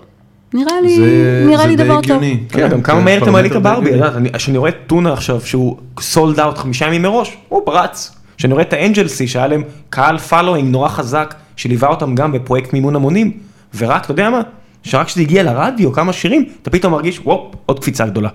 זה משמעותי מאוד, אין מה להגיד, וזה לא משנה אם גלגלצ משלמים רבע מהתמלוגים שכל אחד אחר משלם, כי הם מקבלים הנחה נורא נורא גדולה מהמדינה, אבל אה, אה, העניין הוא שבסופו של דבר, המדיה המסורתית היא, היא, היא חשובה. היא עדיין המיינסטרים, את אומרת. כי, כן. אוקיי, עוד ש- עכשיו האלבום שאני עושה הוא לא אלבום מיינסטרים במהות שלו, אז, אז יכול להיות שזה... עוד שאלה, לא עוד שאלה, עוד שאלה. יש, יש עכשיו תעשייה, גם של תעשיית- תעשיית קולנוע בארץ, די, מת- לא מתפוצצת, אבל יש הרבה סרטים עכשיו, אם זה מי מפחד מהזאב הרע, וכל מיני כאלה ש, שהצליחו בחו"ל. פרצו בינלאומי. פרצו בינלאומי. עכשיו אני אומר, אני יודע שקשלס ונבות, כן. עושים השבועות נב- סרט. נבות פפושדו איך את לא, יודעת, עם- החוש הדרמטי שלך, יצירתיות וזה, איך את לא תופסת אותם בזה, תכניסו אותי כאילו, תשימו, קחו שיר.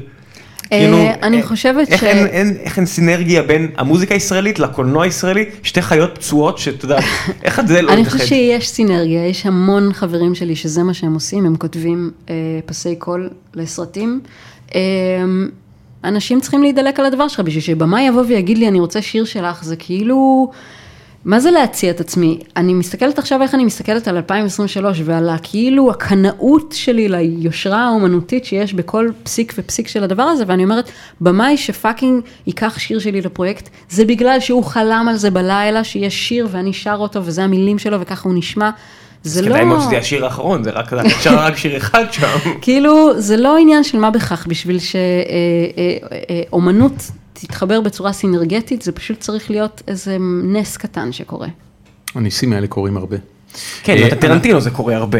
אצל, אצל טרנטינו, אני אה, ידעתי שתגיד את טרנטינו דווקא בגלל העניין של להחזיר שירים אה, מן האוב Mm-hmm. ולהפוך אותם ללהיטים אדירים 20 שנה אחר כך. אה, ודווקא במקרה של טרנטינו, אתה יודע, זה, זה יותר, לדעתי הסבירות שטרנטינו ייקח שיר שלך לפסקול היא נמוכה מהסבירות שתזכה בלוטו. במיוחד אם. את שרה בעברית.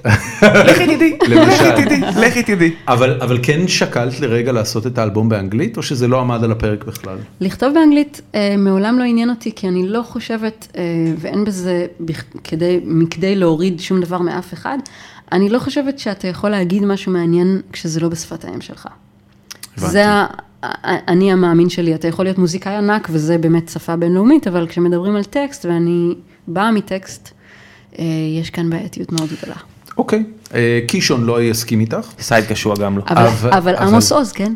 עמוס עוז כן. אה, אני גם אגיד לך אה, אפרופו יצירתיות שבילי ויילדר אחד הבמאים הדגולים בתולדות הוליווד היה מהגר שבקושי ידע אנגלית כשהוא הגיע לארצות הברית. ו- כן, ואבא של סטיב ג'ובס זה הסורי, כן, עדיין- הוא המציא את השורה אה, nobody's perfect בחמים וטעים.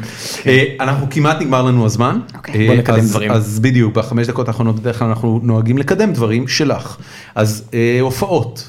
אה, הופעות יש כל הזמן, מה שבאמת... איפה אה, איפה קוראים על ההופעות שלך? בעמוד פייסבוק שלי, באתר שלי, היה קוראים co.il. אה, נשים לינקים לאלה. את כאילו- אה, את אה, מפרסמת כל הזמן כל ההופעות. אני אינטרנטית. אני- מתי ההופעה הבאה?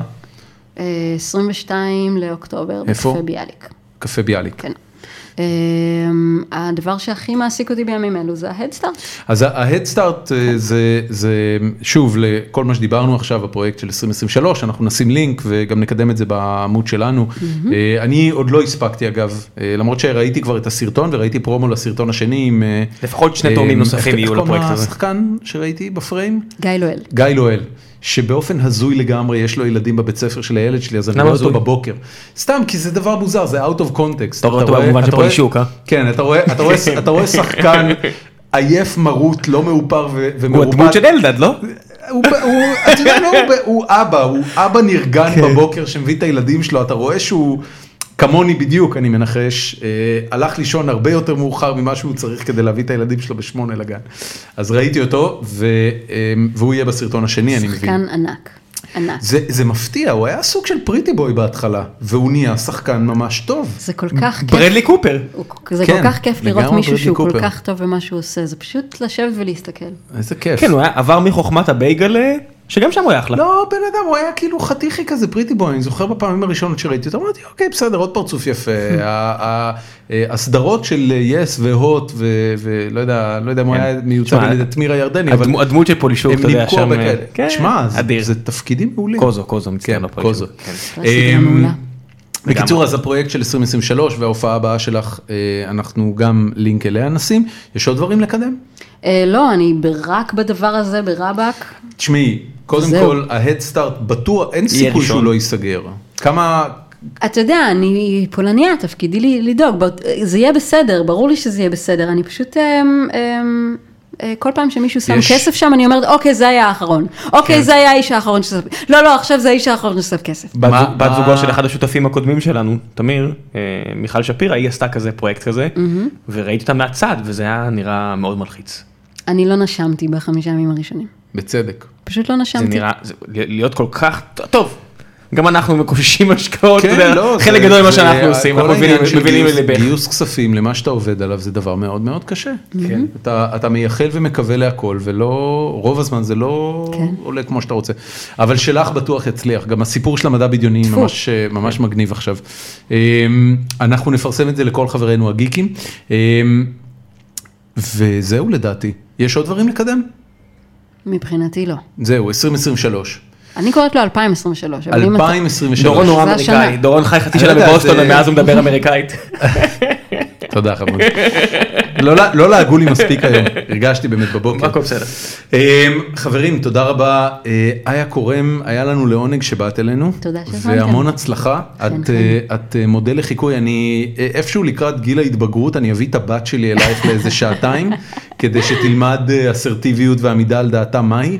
אני לא- אני לא יודע אם את מודעת לגמרי עד כמה לא צוחק, הוא סיפור דיבר על זה מעורר. שבוע. לא, לא, לא צוחק. אני לא. אני, אני, אה, אה, אני חבר בקבוצה שנקראת הליכודניקים החדשים, שאחד המקימים שלה זה בחור בשם ליאור מאירי, שבכל הזדמנות אה, אומר שהחוק מספר אחת שהוא היה מקדם אם הוא היה נכנס לכנסת, זה לימודי קראטה לבנות עד חגורה שחורה במימון המדינה מגיל אפס. חמוד. כי, כי העניין הזה של נשים שכמו שאמרת, חלק גדול מהיצר שלך בתור ילדה או, או אישה צעירה זה לרצות, אני, אתה רואה את זה בכל מקום, ולפחות במה שקשור אליי כאבא, זה מביא לי את העצבים בטירוף. אז אה, זה סיפור ממש מעורר השראה, ותודה רבה שבאת וסיפרת לנו אותו. אה, אנחנו, אני אספר לך, את יודעת מי זה אמיר חצרוני? בטח. יופי. אמיר חצרוני, אנחנו מנסים להביא אותו לפודקאסט הזה כבר אה, שלושה שבועות, דורון מנסה. והוא הוא תקוע בסין. אוקיי. עכשיו זה דבר הזוי לגמרי, הבן אדם לא מצליח לצאת מסין.